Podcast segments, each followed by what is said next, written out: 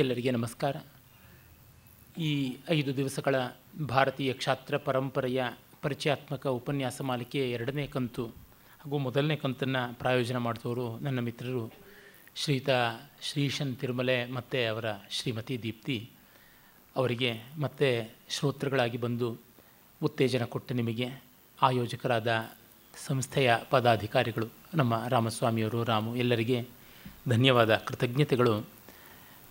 ಇಲ್ಲಿ ನಿನ್ನೆಯವರೆಗೆ ನಾವು ಕಂಡದ್ದು ಮುಸ್ಲಿಂ ದಬ್ಬಾಳಿಕೆ ವಿರುದ್ಧ ಯಾವ ರೀತಿಯಾಗಿ ಸೆಣಸ್ತಾ ಬಂದದ್ದು ಮರಾಠರಲ್ಲಿ ವಿಶೇಷವಾಗಿ ಶಿವಾಜಿಯಿಂದ ಅಂತ ನೋಡಿದ್ದಾಯಿತು.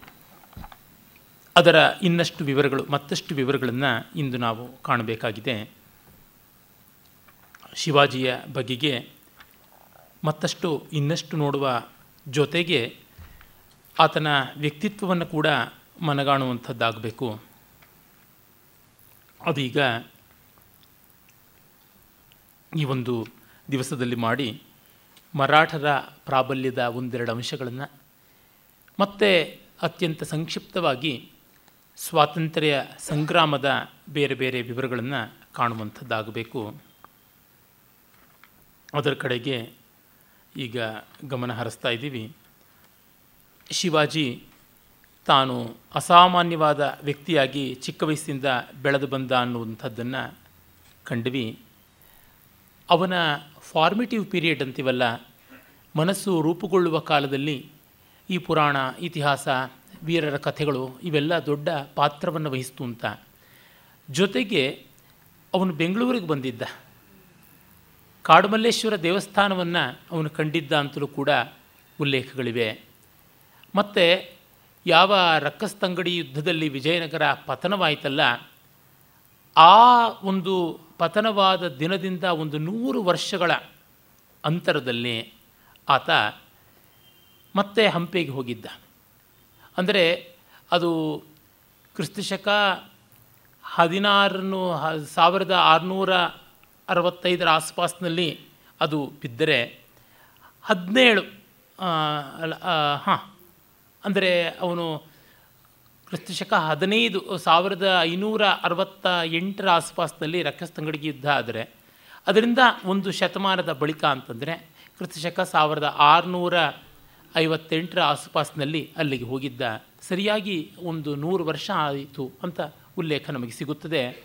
ಆ ವಿಜಯನಗರದ ಒಂದು ಭವ್ಯವಾದ ಸಾಮ್ರಾಜ್ಯ ಯಾವ ರೀತಿ ಇನ್ನೂರ ಇಪ್ಪತ್ತು ವರ್ಷಗಳಿಗೂ ಕಾಲ ಇದ್ದದ್ದು, ಮತ್ತು ಅದು ಪತನ ಹೊಂದಿತು ಅನ್ನುವಂಥದ್ದನ್ನು ಅವನು ಅಂತರಂಗಕ್ಕೆ ತಂದುಕೊಂಡು ಅದರಿಂದ ಸ್ಫೂರ್ತಿ ಪಡೆದ ಅಂತ ಕೂಡ ಗೊತ್ತಾಗುತ್ತದೆ. ವಿಜಯನಗರದ ಸಾಮ್ರಾಜ್ಯದ ಪರಿಪಾಲನಾ ಕ್ರಮವನ್ನು ಎಷ್ಟನ್ನು ಅವನು ರೂಢಿಸಿಕೊಂಡ ಅನ್ನುವಂಥದ್ದನ್ನು ನಾವು ಕೇಳ್ತೀವಿ. ಜೊತೆಗೆ ಅಕ್ಬರ್ನ ಕಾಲದಲ್ಲಿ ಯಾವುದು ನೆಲೆಯಾಗಿತ್ತು ಆಡಳಿತ ಕ್ರಮ, ಅದು ಜಡ್ಡುಗಟ್ಟು ಹೋಗಿದ್ದನ್ನು ಔರಂಗಜೇಬ ಹಾಗೆ ಮುಂದುವರೆಸಿದ ಇನ್ನಿಷ್ಟು ಮತಾಂಧತೆ ಮೊದಲಾದವುಗಳಿಂದ, ಆದರೆ ಅದಕ್ಕಿಂತ ಭಿನ್ನವಾಗಿ, ಆಧುನಿಕವಾಗಿ ಮತ್ತು ಆರ್ಶೇಯವಾಗಿ ಶಿವಾಜಿ ತನ್ನ ಸಾಮ್ರಾಜ್ಯದ ಕಲ್ಪನೆಯನ್ನು, ಆಗು ಹೋಗುಗಳನ್ನು ಆಡಳಿತವನ್ನೆಲ್ಲ ಬೆಳೆಸಿಕೊಂಡು ಬಂದ ಅಂತ ಗೊತ್ತಾಗುತ್ತದೆ. ಯಾವ ವಿದ್ಯಾರಣ್ಯರ ಸ್ಫೂರ್ತಿ ಅದಕ್ಕಿತ್ತೋ, ಇವನು ಹಾಗೆ ಸಮರ್ಥ ರಾಮದಾಸರಿಂದ ಬೇಕಾದ ಆಧ್ಯಾತ್ಮಿಕ ಸ್ಫೂರ್ತಿಯನ್ನು ತೆಗೆದುಕೊಂಡ. ಅವರು ಯಾವುದೇ ರಾಜಕೀಯಕ್ಕೆ ಕೈ ಹಾಕಲಿಲ್ಲ, ಹೀಗೆ ಮಾಡು, ಹಾಗೆ ಮಾಡು ಅಂತನಲಿಲ್ಲ ಆದರೆ ಎಲ್ಲಕ್ಕೂ ಬೇಕಾಗಿರುವಂಥ ಒಂದು ತಟಸ್ಥ ಮನೋಹರವಾದ ವೇದಾಂತ ದೃಷ್ಟಿಯನ್ನು ಕೊಟ್ಟರು ಇದು ತುಂಬ ಮುಖ್ಯ. ಈ ಕ್ಷಾತ್ರ ಪರಂಪರೆಯನ್ನು ಕುರಿತು ಹೇಳುವಾಗ ಒಂದು ಪ್ರಶ್ನೆ ಸಾಮಾನ್ಯವಾಗಿ ಬರ್ಬೋದು ಏನಂದರೆ, ನೀವು ಬರೀ ಹಿಂದೂಗಳದ್ದು ಹೇಳ್ತಿದ್ದೀರಾ, ಸನಾತನ ಧರ್ಮದ ಕ್ಷಾತ್ರ ಪರಂಪರೆಯನ್ನು ಕುರಿತು ಹೇಳ್ತಾ ಇದ್ದೀರಾ? ಮುಸ್ಲಿಂ ಕ್ಷಾತ್ರ ಪರಂಪರೆ ಇಲ್ಲವೇ ಕ್ರೈಸ್ತ ಕ್ಷಾತ್ರ ಪರಂಪರೆ ಇಲ್ಲವೇ ಅದು ಭಾರತೀಯ ಕ್ಷಾತ್ರವೇ ಅಲ್ಲವಾ ಭಾರತ ದೇಶಕ್ಕೆ ಅವರು ಪ್ರಜೆಗಳಲ್ವಾ ಅಂತ. ಆದರೆ ಒಂದನ್ನು ಗಮನಿಸಬೇಕು.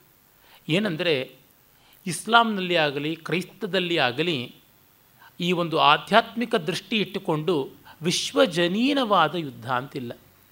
ನಾನು ನನ್ನ ಮತ ವರ್ಸಸ್ ಮಿಕ್ಕ ಜಗತ್ತು ಅಂತ ನೋಡುವಂಥದ್ದು. ಅಂದರೆ ಕ್ರೈಸ್ತ ಮತ ಕಾರುಣ್ಯವನ್ನು ಎಲ್ಲ ಕಡೆಗೂ ಕಾಣಬೇಕು ಅಂತನ್ನುವಲ್ಲೇ ಕ್ರಿಸ್ತನಿಗೆ ಮಾತ್ರ ಕರುಣೆ ಹೊರತು ಕ್ರಿಸ್, ಕ್ರೈಸ್ತೇತರನಿಗೆ ಕರುಣೆ ಇಲ್ಲ ಅಂತ. Christian compassion to only a Christian non Christian is pagan and he is condemn to hell unless he accepts Christianity ಅಂತ. ಕ್ರೈಸ್ತನಲ್ಲದೇ ಇದ್ದವನಿಗೆ ನರಕವೇ ಗತಿ ಅನ್ನುವ ನಿರ್ದಯತ್ವ ಅಲ್ಲಿ ಕಾಣಿಸುತ್ತದೆ. ಹಾಗೆ ಇಸ್ಲಾಂ ಅಂತಂದರೆ ಶಾಂತಿಯ ಮತ, ಸಾವ, ಸೌಭ್ರಾತ್ರದ ಮತ ಎಲ್ಲ ಹೌದು ಅಂತಂತಾರೆ. ಸ್ವಾಮಿ ವಿವೇಕಾನಂದರು ಅದನ್ನು ಹೇಳ್ತಾರೆ. ಆದರೆ ಆ ಸೌಭ್ರಾತೃತ್ವ ಬರೀ ಮುಸ್ಲಿಮರಿಗೆ ಮಾತ್ರ ಅನ್ವಯಿಸುವಂಥದ್ದು. ಅದರ ಆಚಿನ ಜಗತ್ತಿಗಲ್ಲ. ಮಿಕ್ಕವರೆಲ್ಲರೂ ಕಾಫಿರರು. ಮಿಕ್ಕವರೆಲ್ಲರೂ they are condemn to hell ನರಕದ ಅಗ್ನಿಯಲ್ಲಿ, ನಾರಕಾಗ್ನಿಯಲ್ಲಿ ಬೆಂದು ಬೇಯ್ದು ಸೀದು ಹೋಗ್ಬಿಡಬೇಕು ಅನ್ನುವಂಥದ್ದು. ಆದರೆ ಸನಾತನ ಧರ್ಮದ ಮೂಲ ಧಾತು ಇರುವಂಥದ್ದು ಆ ರೀತಿಯಾಗಿ ಅಲ್ಲ. ಅದು ಎಲ್ಲರೂ ಕೂಡ ಒಂದೇ ಚೈತನ್ಯ. ಅದು ಬಿಟ್ಟು ಇನ್ಯಾವುದೂ ಇಲ್ಲ. ಸರ್ವಂ ಖಲ್ವಿದಂ ಬ್ರಹ್ಮ, ಈಶಾವಾಸ್ಯಮಿದಂ ಸರ್ವಂ. ಈ ದೃಷ್ಟಿಕೋನ ಇರೋದರಿಂದ ಶೃಣ್ವಂತು ವಿಶ್ವೇ ಅಮೃತಸ್ಯ ಪುತ್ರಾಹ, ಶೃಣ್ವಂತು ಸರ್ವೇ ಅಮೃತಸ್ಯ ಪುತ್ರಾಹ ಅಂತ ಅಮೃತಪುತ್ರರು ಪ್ರತಿಯೊಬ್ಬರೂ ಕೂಡ ಅನ್ನುವಂಥದ್ದು ಉಂಟು. ಅದು ಮಾತ್ರವಲ್ಲದೆ ಯಾವುದನ್ನು ದೂರ ಮಾಡೋಕ್ಕಾಗುತ್ತದೆ? ತ್ವಯಿಮೈ ಸರ್ವತ್ರೈಕೋ ವಿಷ್ಣು, ವ್ಯರ್ಥಂ ಕುಪ್ಯಸಿ ಮೈ ಯಸಹಿಷ್ಣು. ಸರ್ವಂ ವಿಷ್ಣುಮಯಂ ಜಗತ್ ಅನ್ನುವಂಥದ್ದು. ಹಾಗೆ ಸರ್ವಂ ಶಿವಮಯಂ ಜಗತ್ ಅಂತ. ಒಟ್ಟಿನಲ್ಲಿ ಭಗವಂತ ಅಲ್ಲದೇ ಇರೋದು ಯಾವುದೂ ಇಲ್ಲ.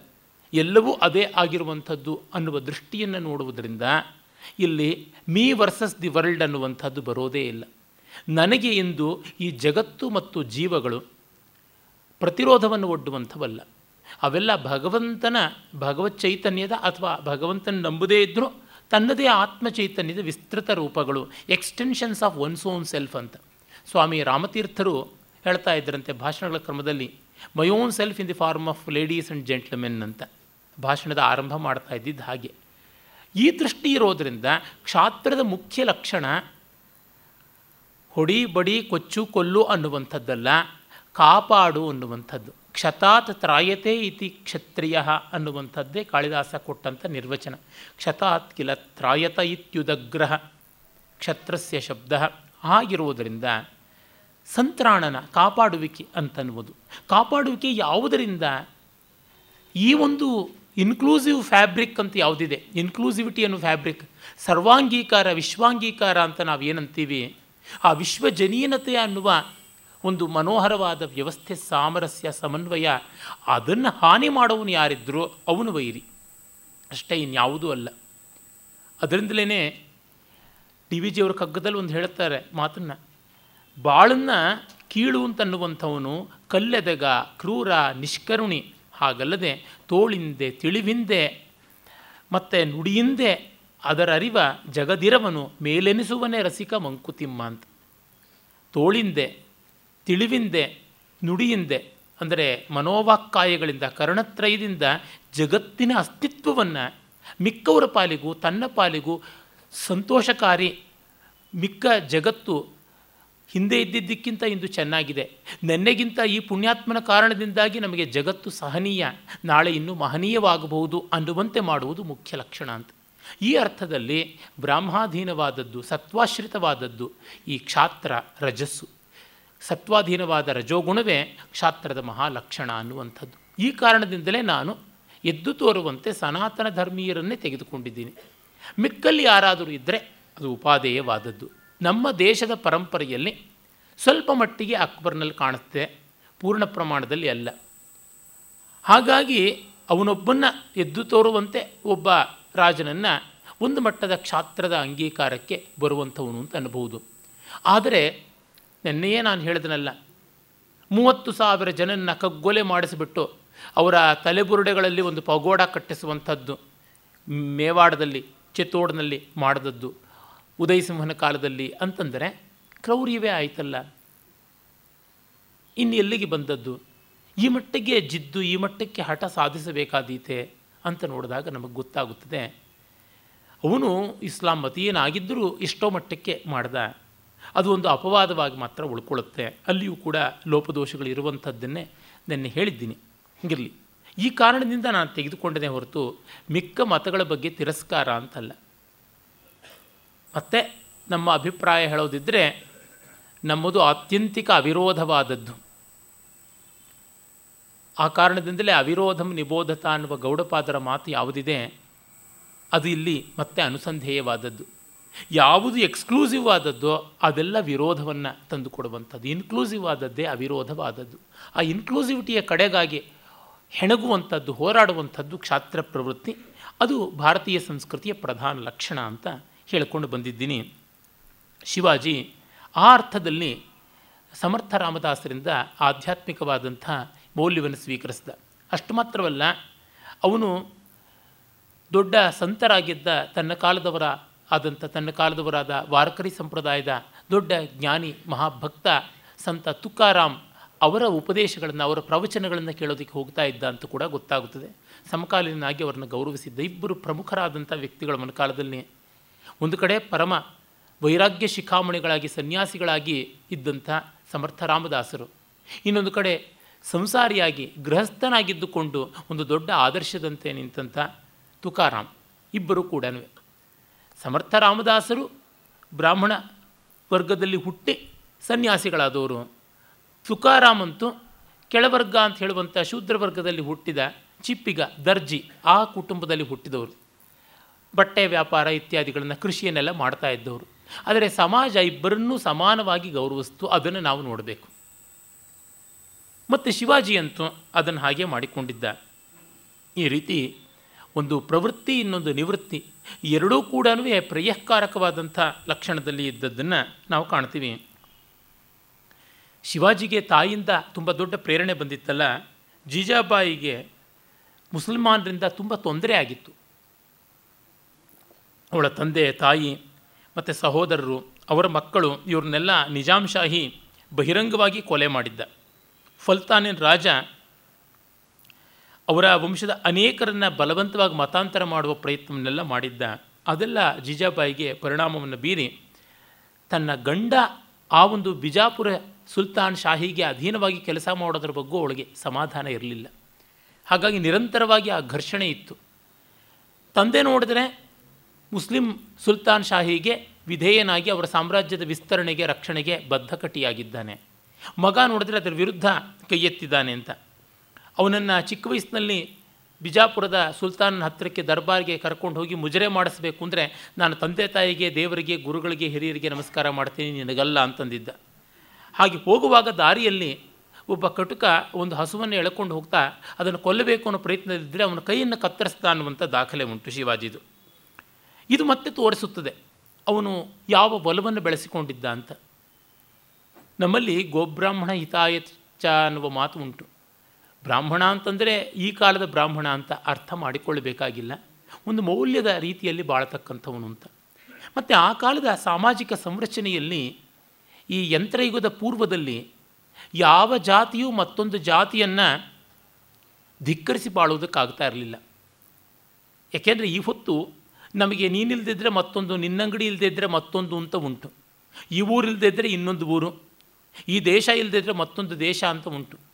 ನಾನು ಮೊನ್ನೆಯೇ ಹೇಳಿದ್ದೆ speed is the indication of science and technology speed is the index of progress ಅಂತ. ದೇಶ ಕಾಲಗಳನ್ನು ಕಿರಿದು ಮಾಡಿಬಿಡ್ತದೆ. It reduces the gap between time and other one time to other time and one space to other space ಅಂತ. ಹೀಗಾಗಿ ದೇಶಕಾಲಗಳಲ್ಲಿ ಕಿರಿದುತನವನ್ನು ತರುವಂಥದ್ದು, ದೇಶಕಾಲಗಳ ಹ್ರಸ್ವೀಕರಣ ಮಾಡುವಂಥ ಆ ವೇಗ ಯಾವುದಿದೆ? ಅದರಿಂದ ಮಾನವ ಮಾನವನ ಮೇಲೆ ನೇರವಾಗಿ ನಾವು ಅವಲಂಬಿಸೋದಕ್ಕಿಂತ ವ್ಯವಸ್ಥೆ ವ್ಯವಸ್ಥೆಗಳ ಮೇಲೆ ನೇರವಾಗಿ ಅವಲಂಬಿಸಿಕೊಂಡಿದ್ದೀವಿ. ಆ ವ್ಯವಸ್ಥೆಗಳ ಹಿಂದೆ ಯಾರಿದ್ದಾರೆ ಅಂತ ಗೊತ್ತಾಗೋಲ್ಲ. ಯಾವ ಜಾತಿ ಇದೆ, ಯಾವ ಮತ ಇದೆ, ಯಾವ ವರ್ಗ ಇದೆ, ಯಾವ ಬುಡಕಟ್ಟಿದೆ ಅಂತ ಗೊತ್ತಾಗೋಲ್ಲ. ಹಾಗಾಗಿ ನಮಗೆ ಈ ಭಾವ ಸಮೃದ್ಧಿಯೂ ಇಲ್ಲ, ಭಾವಶುದ್ಧಿಯೂ ಇಲ್ಲ.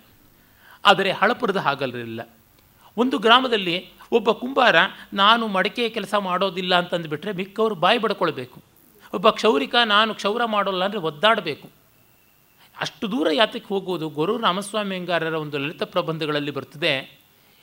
ಅವರ ಊರಿನ ಹತ್ತಿರದ ಒಂದು ಹಳ್ಳಿಯ ಕ್ಷೌರಿಕರೆಲ್ಲರೂ, ನಾವು ಕ್ಷೌರ ಮಾಡೋದಿಲ್ಲ, ನೀವು ನಮಗೆ ತೊಂದರೆ ತಕರಾರು ಮಾಡ್ತಾ ಇದ್ದೀರಾ ಅಂತ ಬ್ರಾಹ್ಮಣರಿಗೆ ಕ್ಷೌರ ಮಾಡೋದಿಲ್ಲ. ಆಗ ಇವರಿಗೆ ಗತ್ಯಂತರ ಇಲ್ಲದಂತೆ ಆಗ್ಬಿಡುತ್ತೆ. ಎಲ್ಲರಿಗೂ ಜಟೆ, ಗಡ್ಡ, ಮೀಸೆ, ಕೋಲಾಹಲವಾಗಿ ಏನೂ ಮಾಡೋಕ್ಕಾಗೋಲ್ಲ. ಆಗ ಇವರ ಬಂಧುವರ್ಗದವರೇ ಒಬ್ಬರು ಕ್ಷೌರ ಮಾಡೋದಕ್ಕೆ ಶುರು ಮಾಡ್ತಾರೆ. ಮಡಿ ಹೆಂಗಸರಿಗಂತೂ ತಲೆ ಬೋಳಿಸ್ಕೊಳ್ಳದೆ ಪಾಪ ಗತ್ಯಂತರವಿಲ್ಲ ಅದರೊಳಗೆ ಶ್ರೀವೈಷ್ಣವರಲ್ಲಿ ತೆಂಗಲೆ ಬಡಗಲೆ ಸಂಪ್ರದಾಯದಲ್ಲಿ ಬಡಗಲೆಯವರಲ್ಲಿ ಮುಂಡನ ಉಂಟು, ವಿಧವಾ ಮುಂಡನ ಇದ್ದದ್ದು. ತೆಂಗಲೆಯವರಲ್ಲಿ ಇರಲಿಲ್ಲ. ಈ ಒಡಗಲೆ ಸಂಪ್ರದಾಯದ ವಿಧವೆಯರ ಗತಿ ಏನು? ಅವರಿಗೆ ಜಡೆ ಹಣಿಯೋ, ಹಣಿಯುವಷ್ಟು ಬೆಳೆದು ಬಿಡುತ್ತಂತೆ ತಲೆ ಕೂದಲು. ಪ್ರತಿಯೊಬ್ಬರಿಗೂ ಕೂಡ ಏನು ನಿಮ್ಮ ಹೆಂಡತಿಯರೆಲ್ಲ ಗರ್ಭಿಣಿಯರಾಗಿದ್ದಾರಾ ಅಂತ ಕೇಳಿದ್ರಂತೆ ಬೇರೆಯವರು.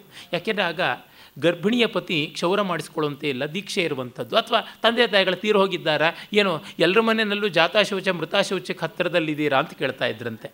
ಆ ಥರ ಆಗಿತ್ತು. ಕಡೆಗೆ ಒಬ್ಬ ಬ್ರಾಹ್ಮಣರೇ ಇವರ ಬಂಧುವೇನೆ ಕ್ಷೌರವನ್ನು ತಾವು ಸ್ವೀಕರಿಸಿ ಬೇರೆಯವರಿಗೆ ಮುಂಡನ ಮಾಡೋದು ಈ ಥರ ಮಾಡ್ತಾಯಿದ್ರು ಆಮೇಲೆ ಅವರು ಮಾವಂದರು ಮಹಾ ಮಡಿಯಾದಂಥ ಸಂಪ್ರದಾಯಸ್ಥರು ಆ ಊರಿಗೆ ಬರ್ತಾ ಇದ್ದಾರೆ ಅಂತ ಗೊತ್ತಾದಾಗ ಇವರು ತೆಂಗಿನ ಮರ ಹತ್ತು ಕೂತ್ಕೊಂಡು ಬಿಡ್ತಾರೆ ಇವರು ಬಂಧು ಒಬ್ಬ ವಿಧವೆಗೆ ಕ್ಷೌರ ಮಾಡ್ತಾ ಇದ್ದವರು. ಬೇಗ ಬಪ್ಪ ಪೂರ್ತಿ ತಲೆ ಬಿಡು, ಬೇಕಾದಷ್ಟು ಕೆಲಸ ಇದೆ ಅಂತ ತೆಂಗಿನ ಮರದ ಕೆಳಗೆ ಬಂದು ಈಕೆ ಬಡ್ಕೋತಾ ಇದ್ದಾಳೆ. ಅವ್ರ ಮಾವನವ್ರು ಏನು ಅಂತ ನೋಡ್ತಾ ಇದ್ದಾರೆ. ನೋಡಿದ್ರೆ ಅಳಿಯ ಕ್ಷೌರದ ಕೆಲಸ ಮಾಡ್ತಾ ಇದ್ದಾನೆ ಅಂತ ಗೊತ್ತಾಗುತ್ತದೆ. ಆಮೇಲೆಲ್ಲ ಕೆಳಗಿಳಿಸಿ ಚೀಮಾರಿ ಹಾಕಿ, ಇದೆಲ್ಲ ಬಹಳ ಸ್ವಾರಸ್ಯಕಾರಿಯಾಗಿದೆ ಆ ಪ್ರಬಂಧ ಓದಬೇಕು. ಯಾಕೆ ಹೇಳ್ತೀನಿ? ಒಂದೊಂದು ಸಮುದಾಯದವರು ಸಂಪು ಹೂಡಿದಾಗ ನಾವು ಮಾಡೋದಿಲ್ಲ ಅಂತ ಮುಷ್ಕರ ಹೂಡಿದಾಗ ಮಿಕ್ಕವರು ಮೂಗುರ್ಚಿಗಳು ಅಂತ ಕನ್ನಡದಲ್ಲಿ ಕುಮಾರವ್ಯಾಸ ಹೇಳ್ತಾನಲ್ಲ, ನೆಲಕ್ಕೆ ಮೂಗನ್ನು ಉಜ್ಜಬೇಕು, ಆ ಸ್ಥಿತಿ ಬಂದುಬಿಡುತ್ತೆ. ಇದರಿಂದಾಗಿ ಯಾವ ಸಮುದಾಯಕ್ಕೂ ಅಭಿಮಾನ ಭಂಗ ಆಗ್ತಾ ಇರಲಿಲ್ಲ. ತೋಟಿ, ತಳವಾರ ಮೊದಲುಗೊಂಡು ಪ್ರತಿಯೊಬ್ಬರೂ ಕೂಡ ಎಲೆಗಳನ್ನು ಎತ್ತಾಕಬೇಕು, ಕಸ ಗುಡಿಸಬೇಕು, ಚರಂಡಿಗಳನ್ನು, ಮೋರಿಗಳನ್ನು ತೊಳೆಯಬೇಕು, ಅವುಗಳಲ್ಲಿರ್ತಕ್ಕಂಥ ಕಶ್ಮಲವನ್ನು ಎತ್ತೆಸಿಬೇಕು ಅಂತಂದರೆ, ಅವ್ರ ಕೆಲಸ ಅವ್ರು ಮಾಡದೇ ಇದ್ದರೆ ಮಿಕ್ಕವ್ರಿಗೆ ಅಷ್ಟಕ್ಕೂ ಉಸಿರು ಕಟ್ಟದಂತೆ ಆಗ್ತಾ ಇತ್ತು. ಈ ಸಾಮುದಾಯಿಕವಾದ ಚಟುವಟಿಕೆ ಇತ್ತಲ್ಲ. ಈಗಲೇ ನೋಡಿ, ಮೊನ್ನೆ ಮೊನ್ನೆ ನಮಗೆ ಗೊತ್ತಿರುವಂತೆ ಒಂದು ಸಂಪು ಅಂತ ಲಾರಿ ಮುಷ್ಕರ ಮಾಡಿದ್ರೆ ಎಷ್ಟು ಕಷ್ಟ ಆಗಿಬಿಡ್ತದೆ. ಹಾಲಿನ ಮುಷ್ಕರ ಅಂತ ಮಾಡಿದ್ರೆ ಎಷ್ಟು? ಹೀಗೆ ವ್ಯವಸ್ಥೆಗಳು ಮಾಡಿದಾಗ ನಮಗೆ ಕಷ್ಟ ಆಗುತ್ತೆ, ವ್ಯಕ್ತಿಗಳು ಮಾಡಿದಾಗಲ್ಲ. ಆಗ ವ್ಯಕ್ತಿಗಳು ವ್ಯವಸ್ಥೆಗಳಾಗಿದ್ದರು ಜಾತಿಗಳು ವ್ಯವಸ್ಥೆಗಳಾಗಿದ್ದವು ಇದನ್ನು ನಾವು ಗಮನಿಸಬೇಕು. ಜಾತಿ ಪದ್ಧತಿ ಅದರೊಳಗೆ ಎಷ್ಟೋ ದೋಷಗಳಿವೆ ಅನ್ನೋದು ಹೌದಾದರೂ ಎಕ್ಸಿಟ್ ಆಪ್ಷನ್ ಇಲ್ಲ ಅಂತ ಹೇಳ್ತಾರೆ ಆಧುನಿಕ ಪರಿಭಾಷೆಯಲ್ಲಿ. ಒಂದು ಜಾತಿಯವನು ಇನ್ನೊಂದು ಜಾತಿಯವನಾಗೋದು ಕಷ್ಟವಿರೋದ್ರಿಂದ ಅಥವಾ ಅಸಾಧ್ಯವೇ ಇರೋದರಿಂದ ತೊಂದರೆ ಅಂತ. ಆದರೆ ಒಂದು ಶೂದ್ರ ವೃತ್ತಿಯಲ್ಲಿ ಅವನು ಬೇರೊಂದು ವೃತ್ತಿಯನ್ನು ಅವಲಂಬಿಸೋದಕ್ಕೆ ಅವಕಾಶ ಇತ್ತು. ಅದನ್ನು ನಾವು ನೋಡ್ತೀವಿ. ಕುಂಬಾರ ಕಮ್ಮಾರನಾಗ್ಬೋದಾಗಿತ್ತು, ತೋಟಿ ತಳವಾರನಾಗ್ಬೋದಾಗಿತ್ತು. ಮತ್ತು ತೆಂಗಿನಕಾಯಿ ವ್ಯಾಪಾರ ಮಾಡ್ತಕ್ಕಂಥವನು ಇನ್ಯಾವುದೋ ವಜ್ರಪಡಿ ವ್ಯಾಪಾರವನ್ನು ಮಾಡಬಹುದಾಗಿತ್ತು. ಈ ಥರದ್ದು ಇತ್ತು. ಶ್ರಾದ್ದ ಮಾಡಿಸ್ತಕ್ಕಂಥ ಬ್ರಾಹ್ಮಣ ಅದನ್ನು ಬಿಟ್ಟು ಕೇವಲ ಪೂರ್ವ ಪ್ರಯೋಗ ಮಾಡಿಸ್ತೀನಿ ಅಪರ ಪ್ರಯೋಗ ಬಿಟ್ಟು ಬಿಡ್ತೀನಿ ಅನ್ನುವಂಥದ್ದೆಲ್ಲ ಈ ರೀತಿಯಾಗಿ ಇತ್ತು. ಅಷ್ಟು ಮಟ್ಟಿಗೆ ಇಂಟರ್ನಲ್ ಫ್ಲೆಕ್ಸಿಬಿಲಿಟಿ ಅನ್ನೋದಿತ್ತು.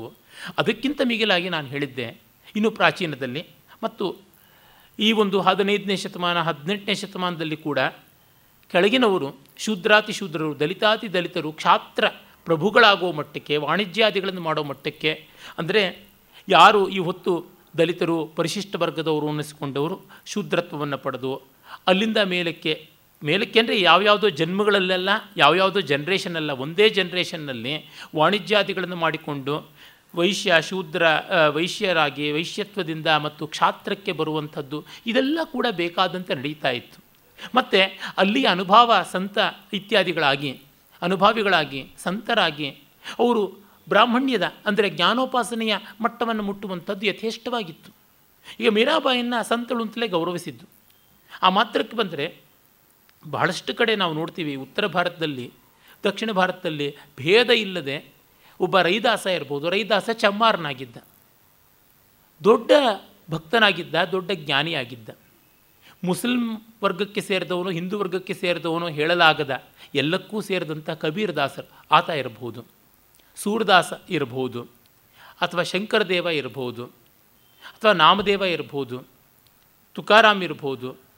ಅನೇಕರು ಎಲ್ಲ ಜಾತಿಗೆ ಸೇರಿದಂಥವರು. ಇನ್ನೂ ಹಿಂದಕ್ಕೆ ತೆಗೆದುಕೊಂಡ್ರೆ ಆಳ್ವಾರುಗಳಿದ್ದೇ ಇದ್ದಾರೆ. ಮೊದಲ ಮೂವರು ಅಂತ ಪ್ರಾಚೀನರು ಅಂತ ಯಾರು ಹೇಳ್ತೀವಿ? ಪೇಯಾಳ್ವಾರ್ ಪೊಯ್ಗೆ ಆಳ್ವಾರ್ ಪೂದತ್ತಾಳ್ವಾರರು. ಅವರು ಎಲ್ಲಿ ಹುಟ್ಟಿದ್ರೋ ಗೊತ್ತಿಲ್ಲ. ಅವರು ಹುಟ್ಟೇ ಅಜ್ಞಾತವಾದದ್ದು. ಕುತ್ಸಿತ ಮೂಲದ್ದು ಅಂತ ಆಧುನಿಕರು ಹೇಳ್ತಾರೆ, ಪ್ರಾಚೀನರು ಹೇಳಲಿಲ್ಲ. ಅವರೆಲ್ಲ ನಡುವೆ ಭಗವತ್ ಪ್ರಸಾದಿಗಳಾಗಿ ಹುಟ್ಟಿದ್ರು ಅಂತಾರೆ. ನಮ್ಮ ಆಳ್ವಾರರು ಶೂದ್ರರು. ಮುನಿವಾಹನ ಆಳ್ವಾರ್ ಅಂತ ಹೆಸರಾದಂಥ ತಿರುಪಾಣೆ ಆಳ್ವಾರ್. ತಿರುಮಯಿಂಗ ಆಳ್ವಾರ್ ಹೈವೇ ರಾಬರ್ ಆಗಿದ್ದಂಥವರು. ಹಾಗೆ ಒಂದೊಂದರೊಳಗು. ಇನ್ನು ವಚನಕಾರರಲ್ಲಂತೂ ಮುಕ್ತವಾಗಿ, ಘಂಟಾಘೋಷವಾಗಿ ಇವುಗಳದಲ್ಲೆಲ್ಲ ಭೇದ ಪರಮಾರ್ಥವಾಗಿ ಇಲ್ಲ ಅಂತ ಬಿಟ್ಟು ಬಂದವರು ಎಲ್ಲ ವರ್ಗಕ್ಕೂ ಸೇರಿದವರಾಗಿ ಆಯಾ ಉದ್ಯೋಗವನ್ನು, ಆಯಾ ಉದ್ಯೋಗದ ಯೋಗವನ್ನೇ ತಮ್ಮ ಹೆಸರಿನ ಜೊತೆಗೆ ಅಂಬಿಗರ ಚೌಡಯ್ಯ ಇರಬಹುದು ಐದಕ್ಕಿ ಮಾರಯ್ಯ ಇರಬಹುದು ಅಥವಾ ಸಮಗಾರ ಹರಳಯ್ಯ ಇರಬಹುದು ಎಲ್ಲೆಲ್ಲಿಂದ ಯಾವ್ಯಾವ ಉದ್ಯೋಗದಿಂದ ಬಂದವರು?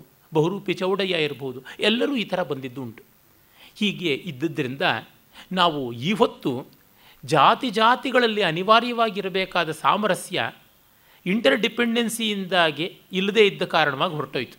Because of lack of interdependency due to modernisation ಹೊರಟೋಯ್ತು.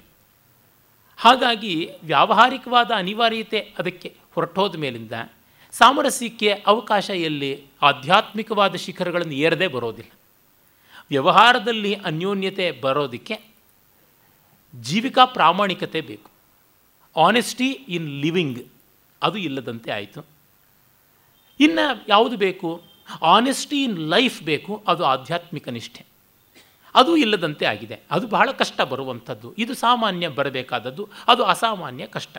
ಸಾಮಾನ್ಯವೂ ಇಲ್ಲ, ಅಸಾಮಾನ್ಯವೂ ಇಲ್ಲ ಅಂದರೆ ಅಪಸಾಮಾನ್ಯ ಅಬ್ನಾರ್ಮಲ್ ಉಳ್ಕೊಳ್ಳುವಂಥದ್ದು.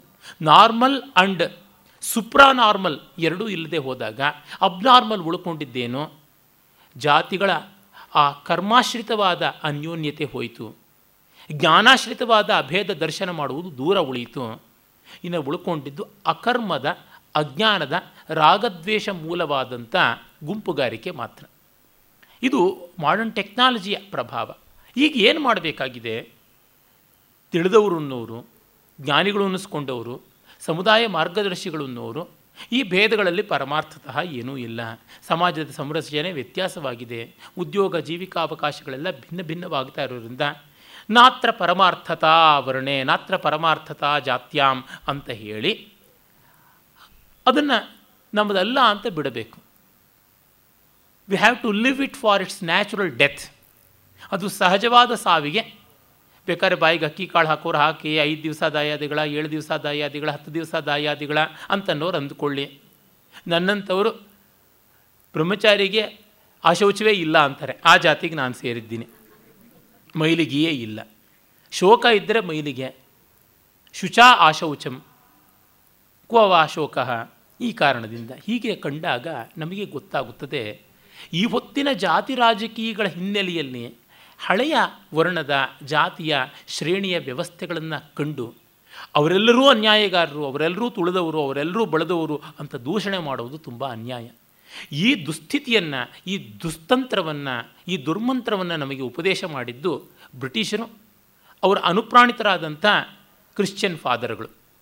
ವಾಸ್ಕೋಡಗಾಮ ಮೊದಲು ಗೋವಾದಲ್ಲಿ ಓಡಾಡಿದಾಗ ಅವನ ಮೆರವಣಿಗೆಯಲ್ಲಿ ಮುಂದೆ ನಿಂತವರು ಫಾದರ್ಗಳು, ಪಾದ್ರಿಗಳು ಅಂತ ಕಂಡವರು ಬರೀತಾರೆ. ಸಮಕಾಲೀನ ಈ ಪ್ರತ್ಯಕ್ಷದರ್ಶಿಗಳು ಬರೀತಾರೆ. ಕೆ ಎಸ್ ಲಾಲ್ ಅವರು ಆ ಬಗ್ಗೆ ಬರದೇ ಇದ್ದಾರೆ. ಹಲವಾರು ಪುಸ್ತಕಗಳು ಬರೆದಿದ್ದಾರೆ. ಅಲ್ಲಿ ಅವರು ಇದೆಲ್ಲ ದಾಖಲೆಗಳು ಕೊಡ್ತಾರೆ.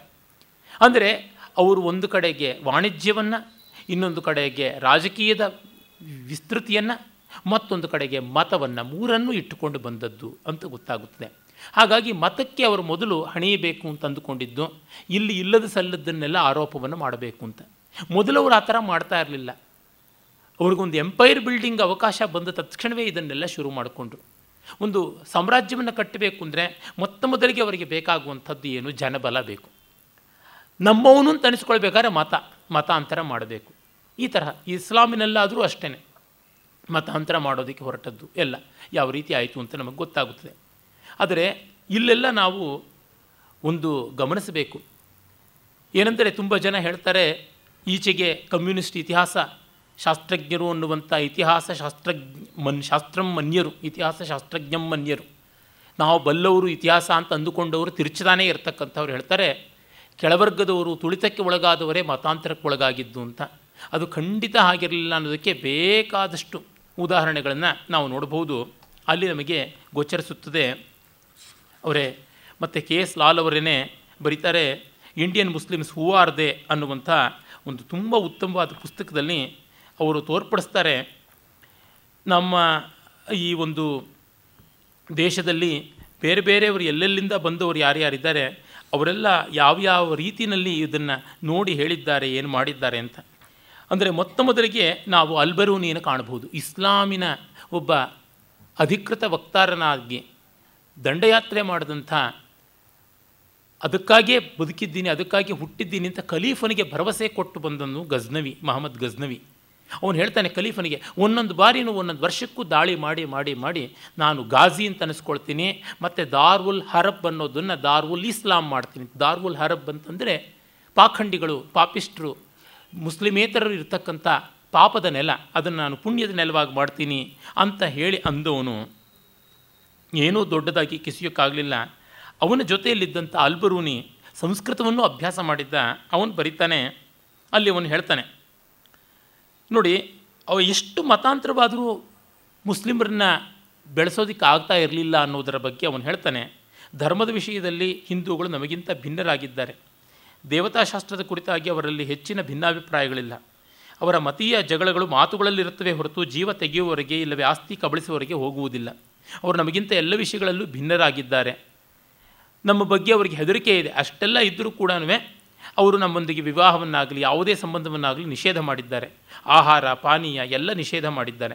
ಸಂಕ್ಷಿಪ್ತವಾಗಿ ಹೇಳಬೇಕಂದ್ರೆ ಧರ್ಮದ ವಿಷಯಕ್ಕೆ ಸಂಬಂಧಿಸಿದಂತೆ ಹಿಂದೂಗಳು ಶಾಂತ ರೀತಿಯಲ್ಲಿ ಚರ್ಚಿಸಲು ಇಚ್ಛಿಸುತ್ತಾರೆ. ಅವರು ಮತೀಯ ಸ್ವಾತಂತ್ರ್ಯ ಮತ್ತು ಉನ್ನತ ಆಧ್ಯಾತ್ಮಿಕತೆಯಲ್ಲಿ ನಂಬಿಕೆ ಇರಿಸಿದ್ದಾರೆ. ಮತದ ಹೆಸರಿನಲ್ಲಿ ಕೊಲೆಗೆಯವರನ್ನು ಅವರು ದ್ವೇಷಿಸುತ್ತಾರೆ. ಮತಾಂತರ ಮಾಡುವವರನ್ನು ದೂರ ಇಡುತ್ತಾರೆ ಅಂತ. ಇದು ನಾರ್ಮಲ್ ಟೆಂಡೆನ್ಸಿ ಕಾಣುವಂಥದ್ದು. ಆಮೇಲಿಂದ ಹೇಳ್ತಾರೆ, ಎಷ್ಟು ಮಾಡಿದ್ರೂ ಕೂಡ ಎಷ್ಟು ಬೇಡಿಕೊಂಡರೂ ಕೂಡ ತುಂಬ ತುಂಬ ಕಷ್ಟ ಆಗುತ್ತದೆ. ಅವ್ರನ್ನ ಬಲವಂತವಾಗಿ ಮತಾಂತರ ಮಾಡೋದೊಂದು ಬಿಟ್ಟರೆ ಅನುನಯದಿಂದ, ಓಲೈಕೆಯಿಂದ, ಪ್ರಲೋಭನೆಯಿಂದ ಮಾಡೋದು ಕಷ್ಟ ಅಂತ. ಎಷ್ಟೆಷ್ಟು ಕೆಳಜಾತಿಯವರು ಅಂತ ಅನಿಸ್ಕೊಂಡವರಿಗೂ ಅಪಾರವಾಗಿ ತಮ್ಮ ಜಾತಿಯ ಬಗ್ಗೆ, ತಮ್ಮ ಮತದ ಬಗ್ಗೆ, ತಮ್ಮ ಪರಂಪರೆಯ ಬಗ್ಗೆ ಅಭಿಮಾನ ಇದ್ದಿದ್ದರಿಂದಾಗಿ ಅವರನ್ನು ಎಷ್ಟು ಓಲೈಸಿದ್ರೂ ಕೂಡ ಮತಾಂತರ ಮಾಡೋಕ್ಕಾಗ್ತಾ ಇರಲಿಲ್ಲ. ಪ್ರಾಣಾಂತಿಕವಾಗಿ ಮಾಡಬೇಕಾಗಿತ್ತು. ಅದಕ್ಕಾಗಿ. ಈ ಬಗ್ಗೆ ನೋಡಿ, ಅಲ್ಬರೂನಿ ಸ್ವಂತದ ಇಚ್ಛೆಯಿಂದ ಯಾರೂ ಮತಾಂತರ ಆಗೋಕ್ಕೆ ಬರ್ತಾ ಇರಲಿಲ್ಲ ಅಂತ ಹೇಳ್ತಾನೆ. ಮತ್ತು ಗೋವಿ ಅಂತ ಹೇಳಿಬಿಟ್ಟು ಒಬ್ಬ ಕ್ರೈಸ್ತ ಪ್ರವಾಸಿಗ ಅವನು ಹೇಳ್ತಾನೆ, ಆಮೇಲೆ ಮಾರ್ಕೊಪೋಲೋ ಹದಿಮೂರನೇ ಶತಮಾನದಲ್ಲಿ ಭಾರತಕ್ಕೆ ಬಂದವನು. ಅಂದರೆ ಅಲ್ಬರೂನಿ ಆದ ಒಂದು ಇನ್ನೂರು ವರ್ಷಕ್ಕೆ ಬಂದವನು. ಅವನು ಹೇಳ್ತಾನೆ ಈ ಜಗತ್ತಿನಲ್ಲಿರುವ ಯಾವುದೇ ಆಮಿಷ ತೋರಿಸಿದರೂ ಅವರು ಯಾರು ಪರಯ್ಯಾರ್ ಅಂತ ಕರೀತಾರಲ್ಲ, ಒಂದು ಬೋವಿ ಇತ್ಯಾದಿ ಜನಾಂಗ, ಭಾಂಗ್, ಇದು ಮಹರ್ ಜನಾಂಗ ಅಂತೆಲ್ಲ ಕರೀತಕ್ಕಂಥದ್ದು. ಈ ಹೊತ್ತು ಯಾರನ್ನು ದಲಿತಾತಿ ದಲಿತರು ಅಂತ ಮುಂಚೆ ಮಲ ಹೊರತಾ ಇದ್ದವರು ಅಂತಂತೀವಲ್ಲ, ಅವ್ರನ್ನ ಮತಾಂತರ ಮಾಡೋದು ಕಷ್ಟ. ಅದರ ಬಗ್ಗೆ ಹೇಳ್ತಾನೆ, ಅವರನ್ನು ಸೈಂಟ್ ಥಾಮಸ್ನ ದೇಹ ಇರುವ ಸ್ಥಳಕ್ಕೆ ಕರೆತರಲಾಗಲಿಲ್ಲ. ಸೈಂಟ್ ಥಾಮಸ್ ಅಂತಂದರೆ ಗೋವಾ. ಗೋವಾದಲ್ಲಿ ಈಗಲೂ ಇರ್ತಕ್ಕಂಥ ಚರ್ಚು. ಅವನ ಶವ ಇರುವಂಥ ಜಾಗಕ್ಕೆ ಕರ್ಕೊಂಡು ಬರೋದಕ್ಕೆ ಎಷ್ಟು ಆಮಿಷ ತೋರಿಸಿದ್ರೂ ಆಗಲಿಲ್ಲ. ಇಪ್ಪತ್ತು ಮೂವತ್ತು ಜನ ಸೇರಿಕೊಂಡು ಈ ಜನರನ್ನು, ಗೋವಿ ಜನರನ್ನು ಹಿಡಿದು ತಂದರೂ ಯೇಸುಕ್ರಿಸ್ತನ ಮತಪ್ರಚಾರಕನ ಪ್ರಚಾರಕನ ದೇಹವನ್ನು ಒತ್ತಿರುವ ಜಾಗದಲ್ಲಿ ಅವರನ್ನು ಬಲವಂತವಾಗಿ ತಂದು ಹಿಡಿಸ, ನಿಲ್ಲಿಸಲು ಕ್ಷಣ ಮಾತ್ರವೂ ಆಗಲಿಲ್ಲ ಅಂತ.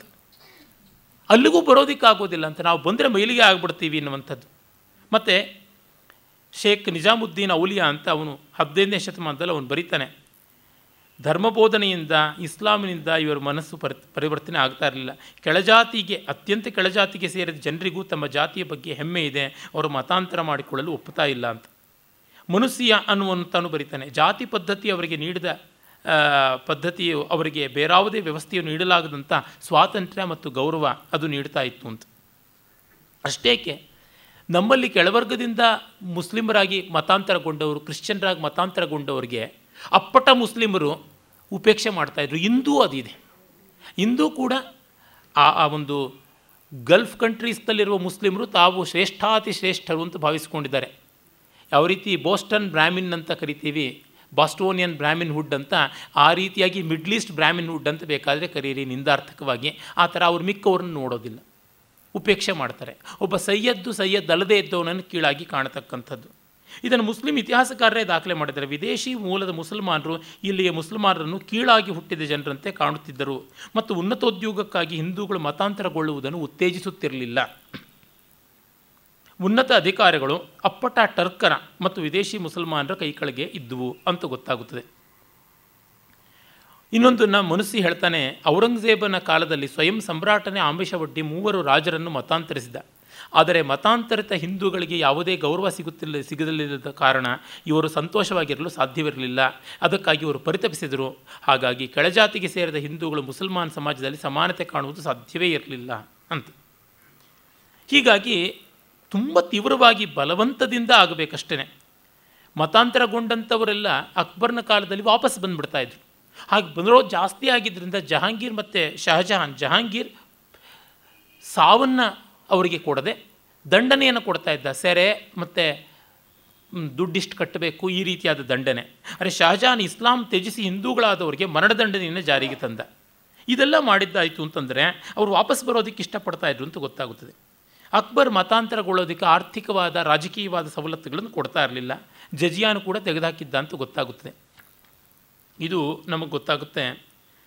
ಹೀಗೆ ಎಷ್ಟು ಹಂತದಲ್ಲಿ ನೋಡಿದಾಗಲೂ ಈ ಮತಾಂತರ ಪ್ರವೃತ್ತಿ ಅಂತ ಅನ್ನೋದು ಯಾವುದಿತ್ತು? ಅದು ಕೆಳಜನವನ್ನು ಮಾತ್ರ ಹಾಗೆ ಮತಾಂತರ ಮಾಡಿತು.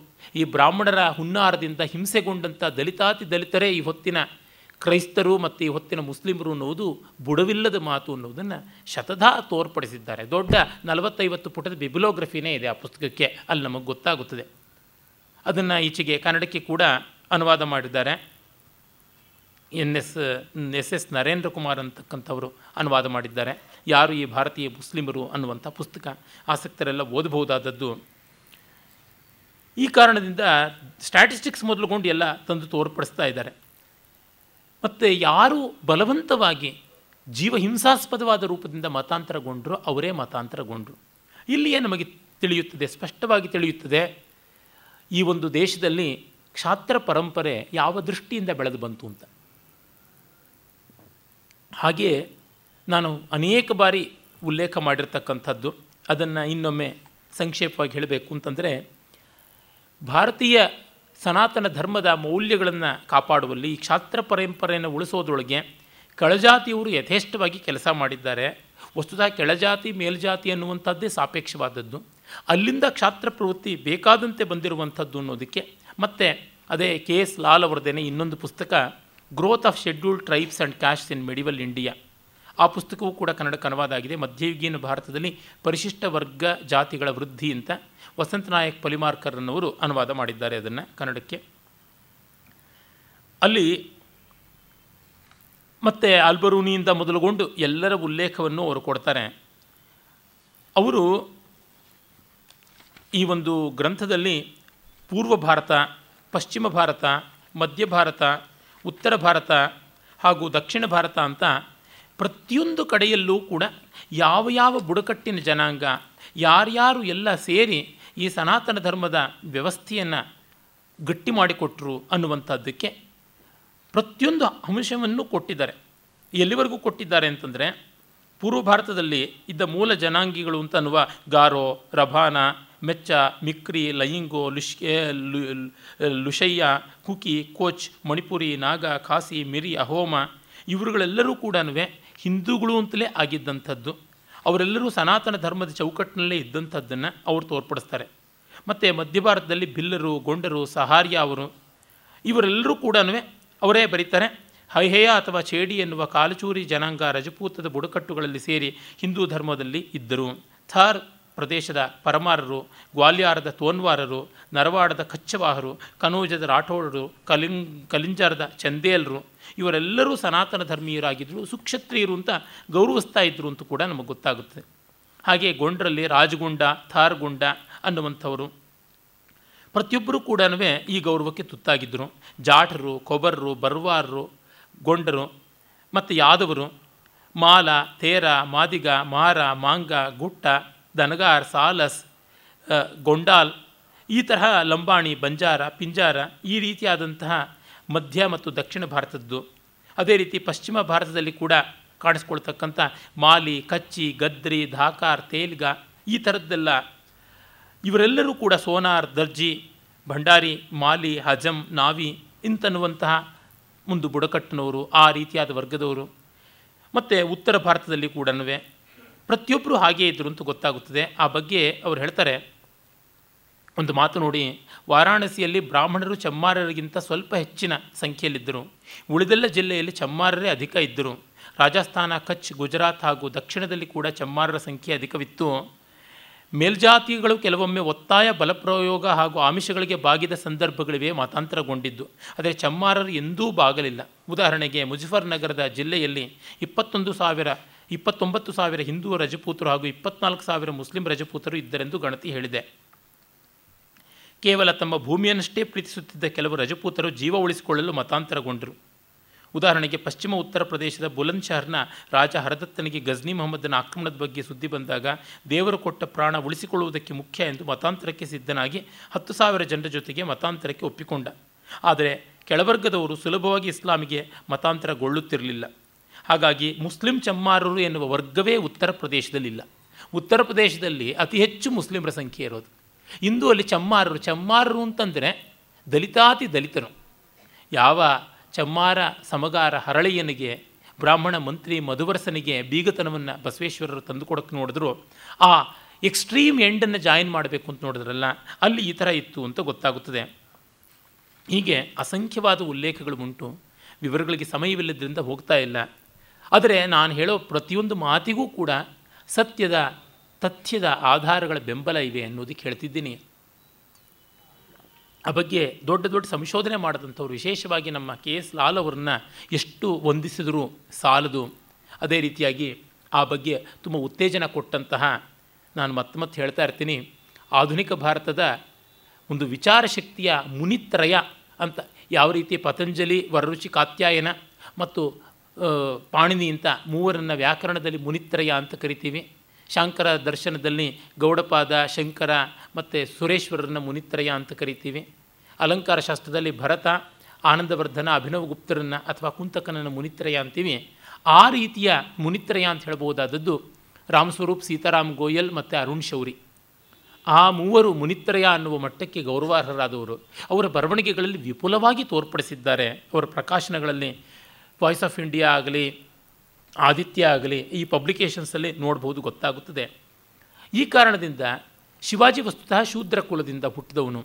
ಭೋಸಲೆ ಕುಲ ಅಂತ ರಾಜಪುತ್ರರೆಲ್ಲ ಶೂದ್ರ ವರ್ಗದವರೇ. ಅವರು ಎಷ್ಟು ಉತ್ಕಟವಾಗಿ ಸನಾತನ ಧರ್ಮವನ್ನು ಪ್ರೀತಿಸಿದ್ರು ಅಂದರೆ, ಅದು ಕಂಡೀಷನಿಂಗೋ ಬ್ರೈನ್ ವಾಷಿಂಗೋ ಅಲ್ಲ. ಜೀವನ ಪದ್ಧತಿ ಆ ಥರ ಇತ್ತು. ಇವತ್ತು ಆ ಪದ್ಧತಿ ಬದಲಾಗಿದ್ದರಿಂದ ಹಾಗನ್ನಿಸ್ತಾ ಇದೆ.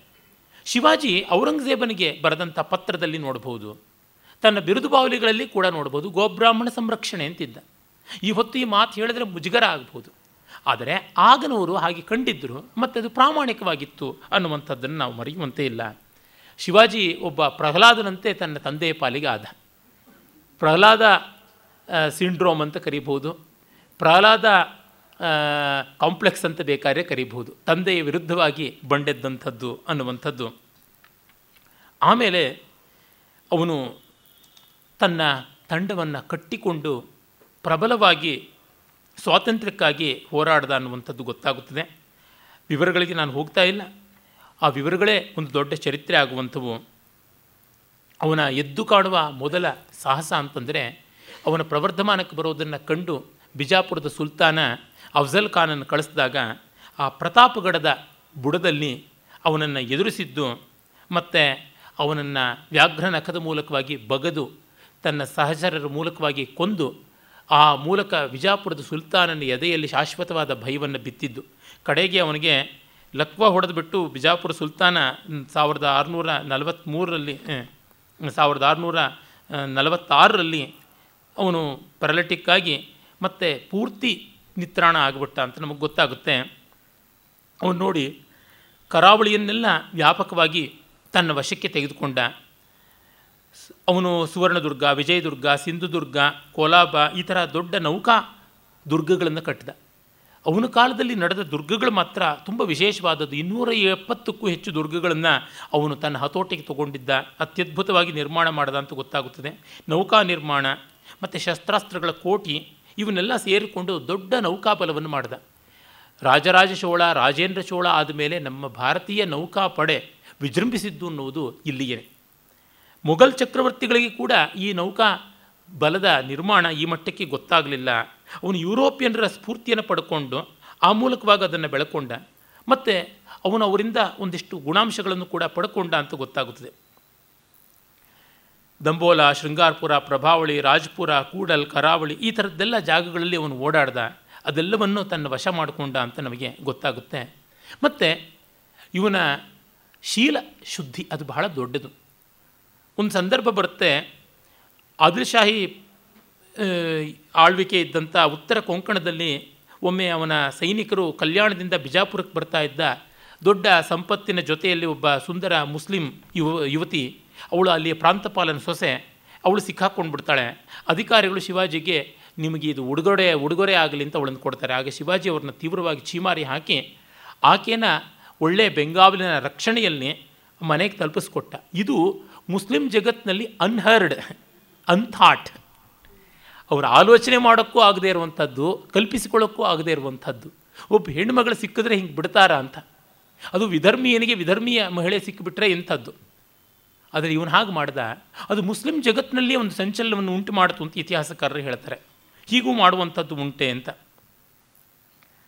ಆಮೇಲೆ ಅವನು ಈ ಇತಿಹಾಸ ಎಷ್ಟು ನಿರ್ಲಜ್ಜವಾಗಿ ಸಾಗ್ತಾ ಇದೆ ಅಂತಂದರೆ ಆ ಒಂದು ಸಂದರ್ಭದಲ್ಲಿ ಯಾವ ಪ್ರತಾಪಗಢದಲ್ಲಿ ತನ್ನ ಶತ್ರುವಾಗಿರ್ತಕ್ಕಂಥ ಅಫ್ಜಲ್ ಖಾನನ ಹೊಟ್ಟೆ ಸೀಳಿದ್ದನ್ನು ಅದು ಹಾಗೆ ಮಾಡಿದ್ದೇ ಅಲ್ಲ, ಆ ಪ್ರಸಂಗವೇ ಹಾಗಲ್ಲ ಅಂತ ವೈಟ್ ವಾಶ್ ಮಾಡುವಂಥ ಒಂದು ಸಂದರ್ಭವನ್ನು ಕೂಡ ತಂದು ಕೊಟ್ಟಿದೆ. ಅಷ್ಟು ನಿರ್ಲಜ್ಜವಾದದ್ದು ಇತಿಹಾಸ.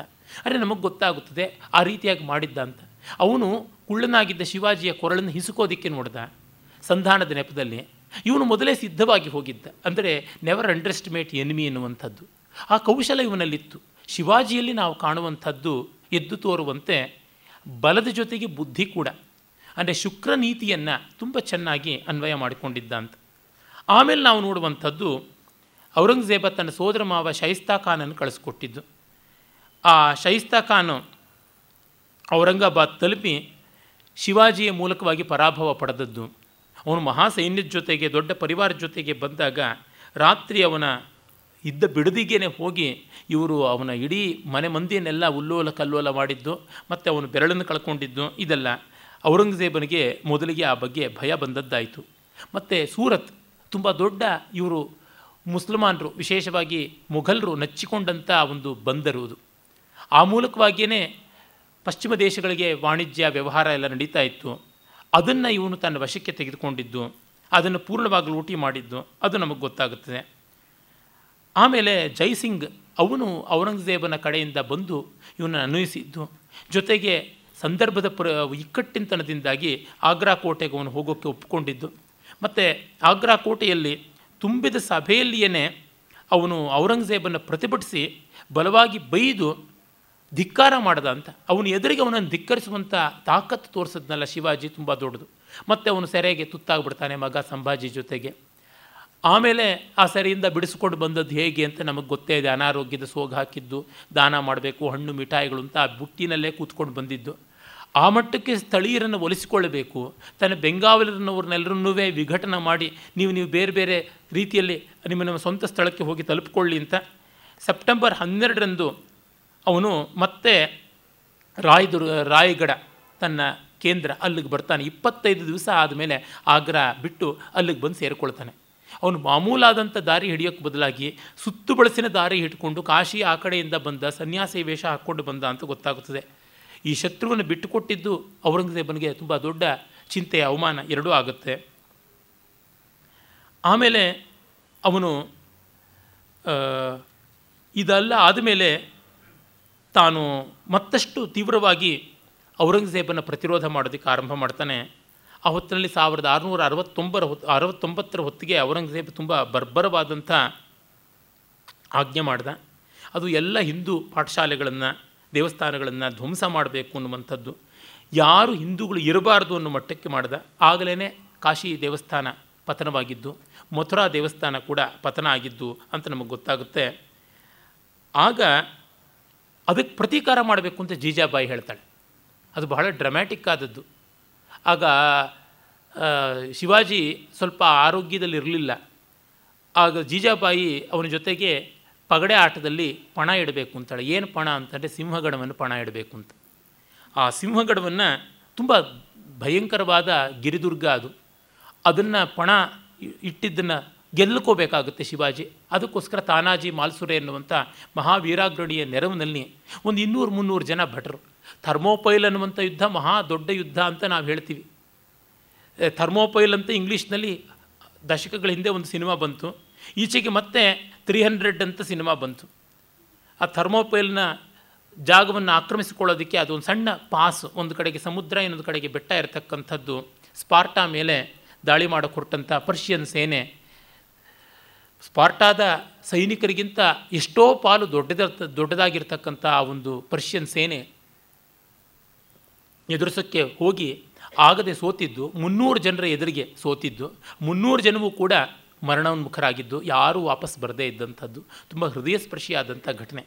ಗ್ರೀಕ್ ಭಾಷೆಯಲ್ಲಿ ಥರ್ಮೋಪೈಲ್ ಅಂತಂದರೆ ಬೆಂಕಿಯ ಗೋಡೆಗಳು ಅಂತ ಅರ್ಥ. ಆ ಎರಡು ಬೆಂಕಿ ಗೋಡೆಗಳ ಥರ ಒಂದು ಕಡೆಗೆ ಬೆಟ್ಟ, ಒಂದು ಕಡೆಗೆ ಸಮುದ್ರ ನ್ಯಾರೋ ಪಾಸಲ್ಲಿ ಇವರು ಅವ್ರನ್ನ ಎದುರಿಸಿದ್ದು ಅಂತ. ಆ ರೀತಿಯಾದಂಥ ಒಂದು ನ್ಯಾರೋ ಪ್ಯಾಸೇಜ್ ಅದರ ಮೂಲಕವಾಗಿ ಈ ತಾನಾಜಿ ಮಾಲ್ಸುರೆ ಹೊರಟು ಮಾಡಿದ್ದು. ಆಗ ಅವನು ಗೆದ್ದುಕೊಂಡ. ಗೆದ್ದುಕೊ ಯಶವಂತ್ ಅಂತ ಒಂದು ಉಡ, ಉಡವನ್ನು ಹಾಕಿ ಅದರ ಮೇಲೆ ಕೋಟೆ ಗೋಡೆಯ ಮೇಲೆ ಹತ್ತಿ ಮತ್ತು ಅದನ್ನು ಹಿಡ್ಕೊಂಡಿದ್ದು ಅಂತೆಲ್ಲ ಬಹಳ ಅದ್ಭುತವಾದ ರೋಚಕವಾದ ವಿವರಗಳು ಸಿಗುತ್ತವೆ. ಆದರೆ ಮಾ, ತಾನಾಜಿ ಆ ಯುದ್ಧದಲ್ಲಿ ಸತ್ತೋಗ್ಬಿಟ್ಟ. ಶಿವಾಜಿ ಆಮೇಲೆ ಹೇಳಿದಂತೆ, ಗಡ ಆಲಾಪಣ ಸಿಂಹಗೇಲ ಅಂತ. ದುರ್ಗ ಸಿಕ್ತು ಅರೆ ಸಿಂಹ ಹೊರಟೋಯ್ತು ಅಂತ, ಸಿಂಹಗಡ ಸಿಕ್ಕಿದ ಹಾಗೆ ಅಂತ. ಇದು ಔರಂಗಜೇಬನಿಗೆ ಮಾಡಿದಂಥ ಒಂದು ಪ್ರತ್ಯುತ್ತರ ಆಗಿತ್ತು. ನೀನು ಹಿಂದೂಗಳನ್ನು ಈ ರೀತಿ ಹಿಂಸೆ ಮಾಡೋದಿದ್ದರೆ ನಿನ್ನ ಬಲಿಷ್ಠವಾದಂಥ ಒಂದು ಕೋಟೆನ ನಾವು ಕ್ಷಣಾರ್ಧದಲ್ಲಿ ಹಿಡ್ಕೊಳ್ತೀವಿ ಅಂತ. ಆ ಥರ ಉತ್ತರ ಕೊಂಕಣದ ಅನೇಕ ಸ್ಥಳಗಳನ್ನು ಇದು ಮಾಡಿಕೊಂಡ. ಮತ್ತು ನೋಡಿ, ಆ ಸಾವಿರದ ಆರುನೂರ ಅರವತ್ತೊಂಬತ್ತರಿಂದ ಮೂರು ವರ್ಷಗಳ ಕಾಲ ಸತತವಾಗಿ ದಾಳಿ ಮಾಡಿ ಔರಂಗಜೇಬನ ಸಾಮ್ರಾಜ್ಯದ ವ್ಯಾಪ್ತಿಯಲ್ಲೆಲ್ಲ ಮತ್ತೆ ಇನ್ನೊಂದು ಸರ್ತಿ ಸೂರತ್ ಮೇಲೆ ದಾಳಿ ಮಾಡ್ತಾನೆ. ಎಲ್ಲ ಕಡೆಗಳಲ್ಲಿ ದಾಳಿ ಮಾಡ್ತಕ್ಕಂಥದ್ದು, ಅವನ ಸಂಪತ್ತನ್ನು ಕೊಳ್ಳೆ ಹೊಡಿತಕ್ಕಂಥದ್ದು ಹೀಗೆ ಮಾಡಿ ಔರಂಗಜೇಬ ತಾನೇ ಬರ್ಕೊಂಡಿದ್ದಾನೆ. ತನ್ನ ಡೈರಿನಲ್ಲಿ ಬರ್ಕೊಂಡಿದ್ದಾನೆ. ಹತ್ತೊಂಬತ್ತು ವರ್ಷ ಸತತವಾಗಿ ಶಿವಾಜಿ ನನಗೆ ಹಿಂಸೆ ಕೊಟ್ಟ ಅವನ ಸಾಮ್ರಾಜ್ಯವನ್ನು ಎಷ್ಟು ಪ್ರಯತ್ನ ಪಟ್ಟರು ಹತ್ತಿಕ್ಕೋಕ್ಕಾಗಲಿಲ್ಲ, ಅದನ್ನು ಚಿಕ್ಕದು ಮಾಡೋಕ್ಕಾಗಲಿಲ್ಲ ನನ್ನ ಸಾಮ್ರಾಜ್ಯ ದೊಡ್ಡದು ಮಾಡ್ಕೊಳಕ್ಕಾಗಲಿಲ್ಲ, ಅವನನ್ನು ಬಡವನ್ನಾಗಿ ಮಾಡೋಕ್ಕಾಗಲಿಲ್ಲ, ನಾನು ಸಿರಿವಂತಿಕೆ ಹೆಚ್ಚು ಮಾಡ್ಕೊಳಕ್ಕಾಗಲಿಲ್ಲ ಅಂತ. ಶತ್ರುವಿನ ಬಾಯಿನಲ್ಲೇ ಹೀಗೆ ಬಂತು ಅಂತಂದರೆ ಇನ್ನೇನು ಹೆಚ್ಚಿಂದ ಹೇಳಲೇಬೇಕಾಗಿಲ್ಲ. ಆ ಸಂದರ್ಭದಲ್ಲಿಯೇ ನಾವು ನೋಡುವಂಥದ್ದು ನಲವತ್ತನೇ ವಯಸ್ಸಿನಲ್ಲಿ ಶಿವಾಜಿಗೆ ಛತ್ರಪತಿ ಅಂತ ಪಟ್ಟಾಭಿಷೇಕ ಮಾಡಿದ್ದರು ಆ ಶಿವಾಜಿಗೆ ಆ ಪಟ್ಟಾಭಿಷೇಕವನ್ನು ಮಾಡಿದ ಆ ಸಂದರ್ಭದಲ್ಲಿ ಒಂದು ದೊಡ್ಡ ಪ್ರಶ್ನೆ ಇತ್ತು. ಇವನು ಉದಯಪುರದ ಶಿಶೋದಿಯ ವಂಶದ ಮಹಾರಾಣಾಗಳ ಪರಂಪರೆಯಲ್ಲಿ ಬಂದವನು. ಹಾಗಾಗಿ ಇವನು ಕ್ಷತ್ರಿಯ ಅಂತ, ಶಿಶೋದಿಯ ವಂಶದಲ್ಲಿ ಹುಟ್ಟಿದವನು ಅಂತೆಲ್ಲ. ಅದು ಹೌದೋ ಅಲ್ಲವೋ ಅಂತ. ಜೊತೆಗೆ ಇವನಿಗೆ ಮದುವೆ ಆಗಿ ಮಕ್ಕಳೆಲ್ಲ ಇದ್ದಾರೆ, ಮತ್ತು ಉಪನಯನ ಇಲ್ಲ ಹೇಗೆ ಅಂತ. ಆ ಸಂದರ್ಭದಲ್ಲಿಯೇ ನಮಗೆ ಗೊತ್ತಾಗುವಂಥದ್ದು, ಕಾಶಿಯಲ್ಲಿ ಇದ್ದಂಥ ವಿಶ್ವೇಶ್ವರ ಭಟ್ಟ ಅವನು ಗಾಗಾ ಭಟ್ಟ ಅಂತ ಕರೀತಾ ಇದ್ದರು ಅವನು ಬಂದು ಇವನು ಗುಣಕ್ಷತ್ರಿಯನಾಗಿದ್ದಾನೆ ಅಂತನ್ನುವುದನ್ನು ಸಾಬೀತು ಮಾಡಿ ಎಲ್ಲ ವಿದ್ವಾಂಸರ ಎದುರಿಗೆ ಅದನ್ನು ಪ್ರತಿಪಾದನೆ ಮಾಡಿ ಸಾಮ್ರಾಜ್ಯ ಪಟ್ಟಾಭಿಷೇಕ ನಿಬಂಧನ ವಿಧಿ ಎನ್ನುವ ಒಂದು ಹೊಸ ಗ್ರಂಥವನ್ನೇ ಬರೀತಾನೆ. ಈ ಮಹಾ ಸಾಮ್ರಾಜ್ಯವನ್ನು ಹಿಂದೂ ಚಕ್ರವರ್ತಿಗೆ ಹೇಗೆ ಮಾಡಬೇಕು ಅನ್ನೋದೇ ಮರ್ತೋದಂತೆ ಆಗಿಬಿಟ್ಟಿತ್ತು. ಇದೆಲ್ಲ ಐತರೆಯ ಬ್ರಾಹ್ಮಣದಲ್ಲಿ ಕಾಣಿಸ್ಕೊಳ್ಳುವಂಥದ್ದು, ಭರತ ಚಕ್ರವರ್ತಿಗೆ ಆ ಥರ ಮಾಡಿದ್ರು ಅಂತ. ಆ ಪದ್ಧತಿಯನ್ನು ಮತ್ತೆ ಪುನರುಜ್ಜೀವನ ಮಾಡಬೇಕಾಯಿತು. ಯಾವುದೋ ಕೃಷ್ಣದೇವರಾಯನಿಗಾಗಿತ್ತು ಅಮೋಘ ವರ್ಷನಿಗಾಗಿತ್ತು, ಗೋವಿಂದನಿಗಾಗಿತ್ತು, ವಿಕ್ರಮಾದಿತ್ಯನಿಗಾಗಿತ್ತು, ಈ ಥರ ಎಲ್ಲ ಆಗಿದ್ದಿದ್ದು, ಚಂದ್ರಗುಪ್ತ, ಸಮುದ್ರಗುಪ್ತ ಇಂಥವ್ರಿಗಾಗಿದ್ದು ಹರ್ಷವರ್ಧನ, ಇವರುಗಳಿಗಾದಂಥ ಪುಲಿಕೇಶಿಗಾದಂಥ ಅಥವಾ ರಾಜೇಂದ್ರ ಚೋಳಾದಿಗಳಿಗೆ ಆದದ್ದು ಪಲ್ಲವ ನರಸಿಂಹವರ್ಮ, ಮಹೇಂದ್ರವರ್ಮರಿಗಾದ ಪಟ್ಟಾಭಿಷೇಕ ವಿಧಿ ಮರೆತು ಹೋಗಿಬಿಟ್ಟಿದ್ದನ್ನು ಮತ್ತೆ ಜ್ಞಾಪಿಸಿಕೊಡ್ತಾನೆ. ನಮಗೆ ತಕ್ಷಣ ಜ್ಞಾಪಕ ಬರುವಂಥದ್ದು ಭಗವಾನ್ ಭರ್ತೃಹರಿಯ ಯಾವ ಪ್ರಸಿದ್ಧವಾದ ಮಹಾಗ್ರಂಥ ಇದೆ, ವೈಯಾಕರಣ ದರ್ಶನ ಗ್ರಂಥ.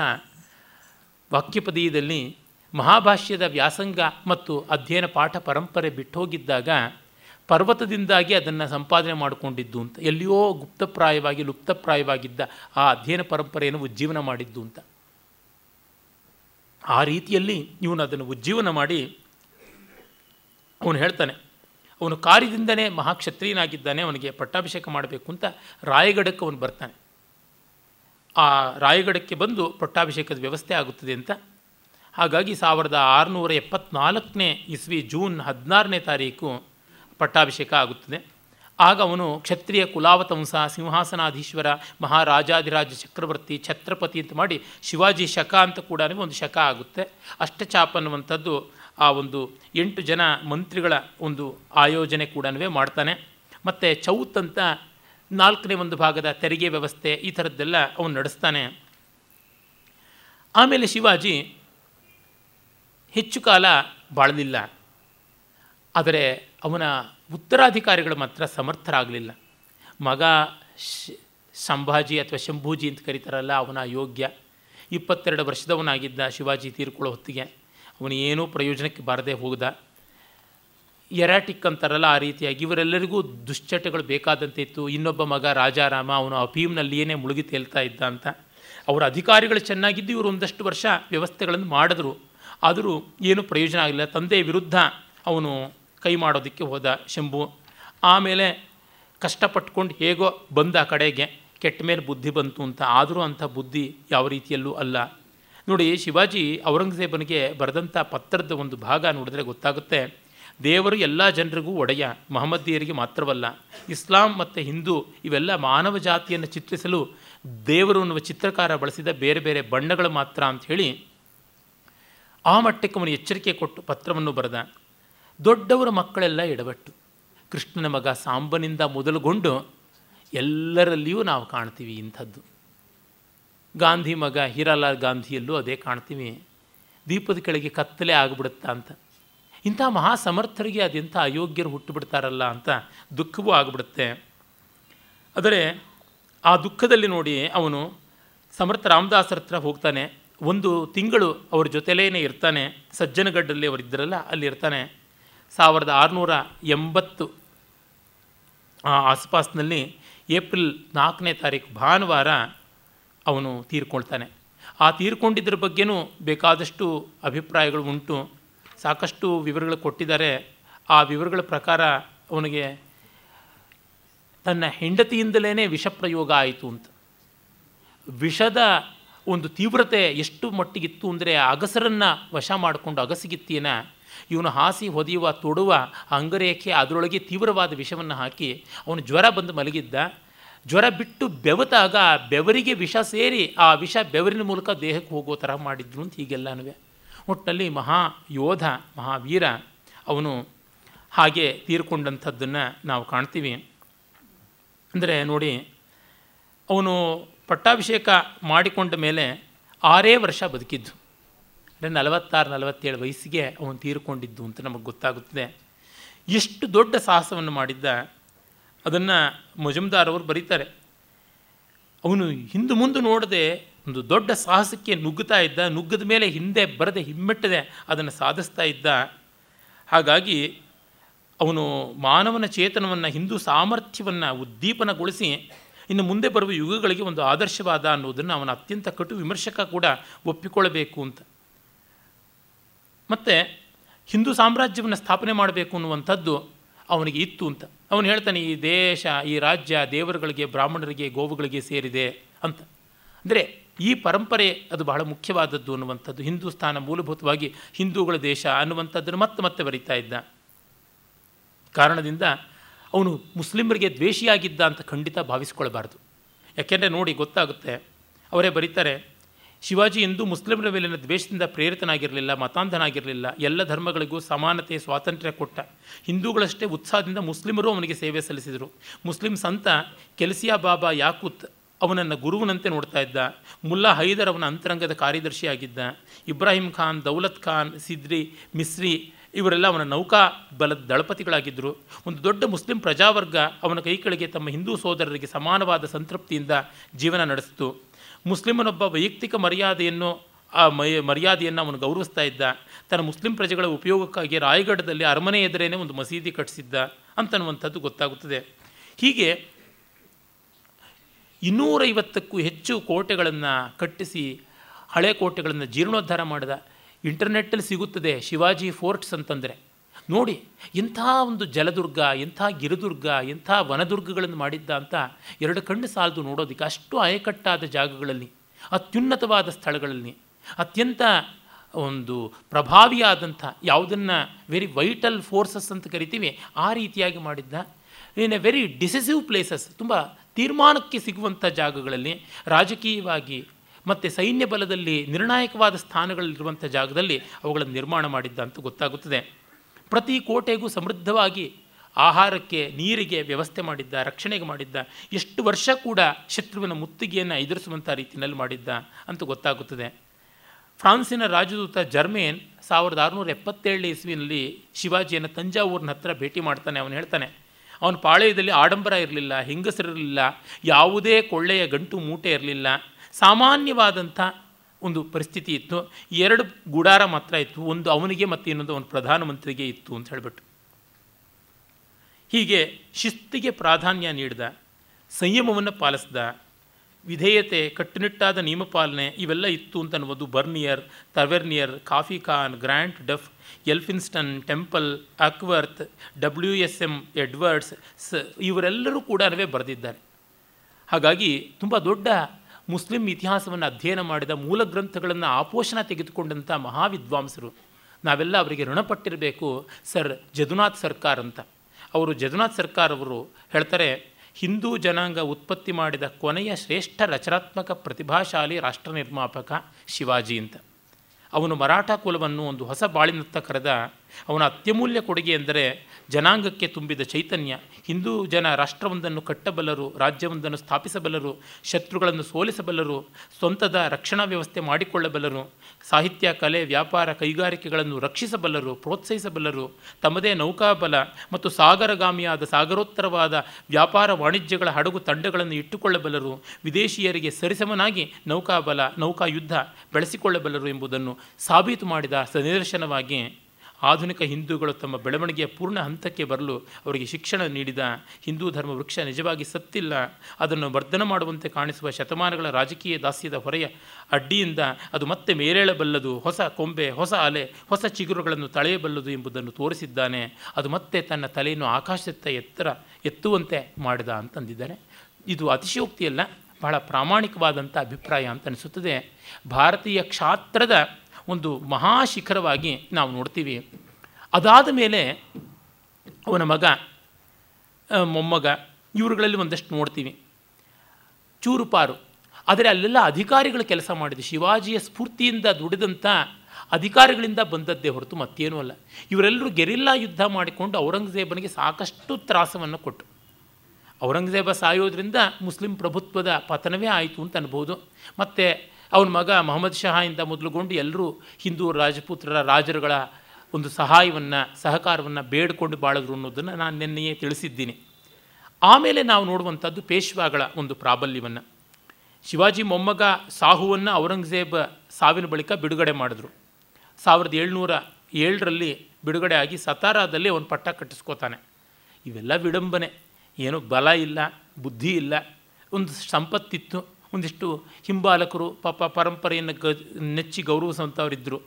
ಆಗ ಅವನು ಸಾವಿರದ ಏಳ್ನೂರ ಹದಿಮೂರರಲ್ಲಿ ಮೊದಲನೇ ಪೇಶ್ವೆಯಾಗಿ ಬಾಲಾಜಿ ವಿಶ್ವನಾಥನ್ನು ಅವನು ನೇಮಕ ಮಾಡಿಕೊಂಡ. ಆತ ಧೀಮಂತ.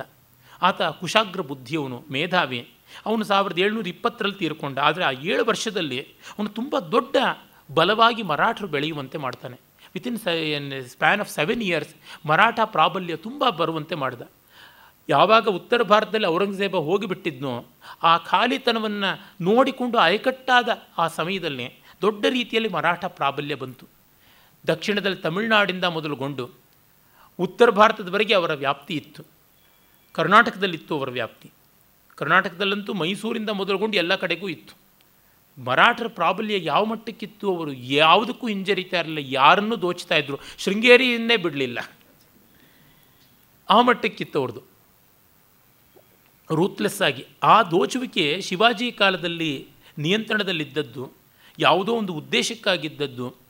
ಮಗ ಸಂಭಾಜಿ, ಸಾಹು, ರಾಜಾರಾಮ್ ಅವರ ಕಾಲದಲ್ಲಂತೂ ಅವಿವೇಕವಾಗಿ ಬೆಳೆದುಬಿಡ್ತು. ಈ ಮರಾಠರು ಅಂದರೆ ದೋಚವರು ಗಲಾಟೆ ಮಾಡೋರು ಅಂತ ಆಗ್ಬಿಡ್ತು. ಆ ಇತಿಹಾಸದಲ್ಲಿ ಈ ವೈರುದ್ಧಿಗಳು ನೋಡಿದಾಗ ನಮಗನ್ಸುತ್ತೆ. ಒಬ್ಬ ದಕ್ಷನಾದ ನಾಯಕ ಇಲ್ಲದೆ ಇದ್ದರೆ mob is mob mob mentality ಅಂತೀವಲ್ಲ. ಲೂಟ್ ಮಾಡು ಅಂತನ್ನುವಾಗ ಯಾರ್ದು ಏನೂ ನೋಡೋದಿಲ್ಲ. ಎಪ್ಪತ್ತ ಏಳನೇ ಇಸ್ವಿನಲ್ಲೋ, ಎಪ್ಪತ್ತಾರನೇ ಇಸ್ವಿನಲ್ಲೋ, ಇಡೀ ನ್ಯೂಯಾರ್ಕ್ ಒಂದು ದಿವಸ ಕಗ್ಗತ್ತಲೆಯಲ್ಲಿ ಹೊರಟೋಗ್ಬಿಡ್ತು ಪವರ್ ಫೇಲ್ಯೂರ್ ಆಗಿಬಿಟ್ಟು ಹಾಗೆ ಎಷ್ಟು ಕೋಲಾಹಲ ಆಯಿತು, ಎಷ್ಟು ದೌರ್ಜನ್ಯ ಆಯಿತು, ಎಷ್ಟು ದೋಚಾಟ ಆಯಿತು ಅನ್ನುವಂಥದ್ದನ್ನು ಓದಿದ್ದೀನಿ, ಲೇಖಕದಲ್ಲಿ, ಲೇಖನದಲ್ಲಿ ಓದಿದ್ದೀನಿ. ಅದರ ಪ್ರತ್ಯಕ್ಷದರ್ಶಿಗಳು ಹೇಳಿದಂಥ ಮಾತುಗಳನ್ನು ನಾನು ಕೇಳಿದ್ದೀನಿ. ನನಗೆ ಜ್ಞಾಪಕ ಇರುವಂತೆ ರಂಜನ್ ಭಟ್ ಅಂತ ಒಬ್ಬರು ಪ್ರಾಯಶಃ ವಿ ಕೆ ಗೋಕಾಕರ ಅಳಿಯಂದರು ಅಂತ ಅನಿಸುತ್ತದೆ. ಅವರು ಒಂದು ಪ್ರವಾಸ ಕಥನವನ್ನು ಬರೆದಿದ್ದರು ಕಸ್ತೂರಿನಲ್ಲಿ ಒಂದು ಲೇಖನವೂ ಬರೆದಿದ್ದರು ನಾನು ಮುಖತಃ ಕೂಡ ಅವ್ರ ಹತ್ರ ಒಮ್ಮೆ ಮಾತಾಡಿದ್ದೆ ಉತ್ತರ ಕನ್ನಡದಲ್ಲಿ. ಅವರು ಹೇಳಿದ್ರು, ಅದು ಏನೇನಾಯಿತು ಅಂತ? ಇಷ್ಟು ಶಿಸ್ತು ಸಂಯಮದಿಂದ ಇರತಕ್ಕಂಥವರು ಸೆಲ್ಫ್ ರೆಸ್ಪಾನ್ಸಿಬಲ್ ಗೌರ್ಮೆಂಟನ್ನು ಇಟ್ಕೊಂಡಿರ್ತಕ್ಕಂಥವ್ರು, ಇನ್ನೂರು ವರ್ಷಗಳಿಂದ ಡೆಮಾಕ್ರಸಿಯಲ್ಲಿ ಇರುವಂಥವರು, ಸಮೃದ್ಧಿಯ ದೇಶ, ಇಷ್ಟು ಹಪಾಹಪಿಯಿಂದ ಇಷ್ಟು ಬಾಯಿ ಬಿಟ್ಟುಕೊಂಡು ಗಲಾಟೆ ಮಾಡುತ್ತದ ಅಂದರೆ, ಆ ಮಾಪ್ ಮೆಂಟ್ಯಾಲಿಟಿ ಆ ತರಹ, ಅದಕ್ಕೆ ಒಳ್ಳೆ ನಿಯಂತ್ರಕ ಇರಬೇಕು. ಅದಿಲ್ಲದಂತೆ ಹಾಗಾಯಿತು. ಮರಾಠರದು ಆ ರೀತಿಯಾಗಾಯಿತು. ಹಾಗಿದ್ದಾಗ ಅದನ್ನು ಒಂದು ಅಂಕೆಗೆ, ಒಂದು ವ್ಯವಸ್ಥೆಗೆ ತಂದಂಥವನು ಬಾಲಾಜಿ ವಿಶ್ವನಾಥ. ಮತ್ತು ನೋಡಿ, ಅವನು ಎಲ್ಲೆಲ್ಲಿವರೆಗೂ ಬೆಳೆಸ್ದ ಅಂತಂದರೆ, ಒಂದು ಕಡೆ ಮಧ್ಯಪ್ರದೇಶ ಪೂರ್ತಿ ಅವರದಾಗ್ಬಿಡ್ತು. ಗುಜರಾತ್ನಲ್ಲೇ ಹೊರದಾಯಿತು ಉತ್ತರ ಪ್ರದೇಶವಾಯಿತು. ಕಾಶಿ, ಗಯಾ ಅದರ ಆಚೆ ಕೂಡ ಅವರು ಹೊರಟೋಗ್ಬಿಟ್ಟಿದ್ರು. ಆ ಮಟ್ಟದ್ದಿತ್ತು ಅವರದ ವ್ಯಾಪ್ತಿ. ಆಮೇಲೆ ಅವನ ಮಗ ಮುಂದನೇ ಬಾಜಿರಾಯ ಬಂದ. ಅವನು ಅಳುದುಳಿದ ಮೊಘಲರನ್ನಂತೂ ಆಕ್ರಮಣ ಮಾಡಿ ತಟ್ಟಿ ಕೂಡಿಸಿಬಿಟ್ಟ. ನಿಜವಾದ ಹೀರೋ ಆಫ್ ದಿ ಹೀರೋಸ್ ಅಂತ ಆ ರೀತಿಯಾದ ಬಲ ಅವನಿಗಿತ್ತು. ದಕ್ಷಿಣ ಭಾರತದಲ್ಲಿ ನಿಜಾಮ್ರನ್ನೆಲ್ಲ ಅವನ ಹದ್ದಬಸ್ತಲ್ಲಿ ಇಟ್ಕೊಂಡಿದ್ದ. ಆಮೇಲೆ ಸಾವಿರದ ಏಳ್ನೂರ ಮೂವತ್ತೊಂದರಲ್ಲಿ ಪೂರ್ಣವಾಗಿ ಮೊಘಲರನ್ನ ಮೂಲೆ ಗುಂಪು ಮಾಡಿಬಿಟ್ಟ ಬುಂದೇಲ್ಖಂಡವನ್ನು ಕೂಡ ಆಕ್ರಮಣ ಮಾಡ್ಕೊಂಡ್ಬಿಟ್ಟ. ಆ ಮಟ್ಟದ್ದಾಗಿತ್ತು ಅವನ ಶಕ್ತಿ. ಆಮೇಲೆ ಅವನ ಮಗ ನಾನಾ ಸಾಹೇಬ್ ಅವನು ಬಂದ.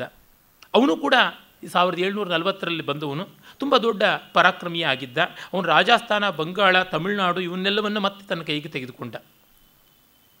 ಈ ಸಾಹುವಿನ ಸಾವು ಆದಮೇಲಿಂದ ಸಾವಿರದ ಏಳ್ನೂರ ನಲವತ್ತೊಂಬತ್ತರಲ್ಲಿ ಪೇಶ್ವಾಗಳೇ ಡಿಕ್ಟೇಟೋರಿಯಲ್ ಆಗಿಬಿಟ್ರು. ಪೇಶ್ವೆಗಳು ಬ್ರಾಹ್ಮಣ ಕುಲದವರು, ಮಂತ್ರಿಗಳಾಗಿದ್ದವರು, ಅವರೇ ಪ್ರಭುತ್ವಕ್ಕೆ ಬಂದುಬಿಟ್ರು. ಹಾಗೆ ಬಂದಾಗಲೇ ಅನಾಹುತ ಆಯಿತು. ಎರಡನೇ ಬಾಜಿರಾಯ ಈ ಥರದವರೆಲ್ಲ ಅವಿವೇಕಕ್ಕೆ ತುತ್ತಾದರು. ದುರ್ವ್ಯಸನಗಳಿಗೆ ತುತ್ತಾದರು, ನಿರಂಕುಶ ಪ್ರಭುಗಳಾದರು.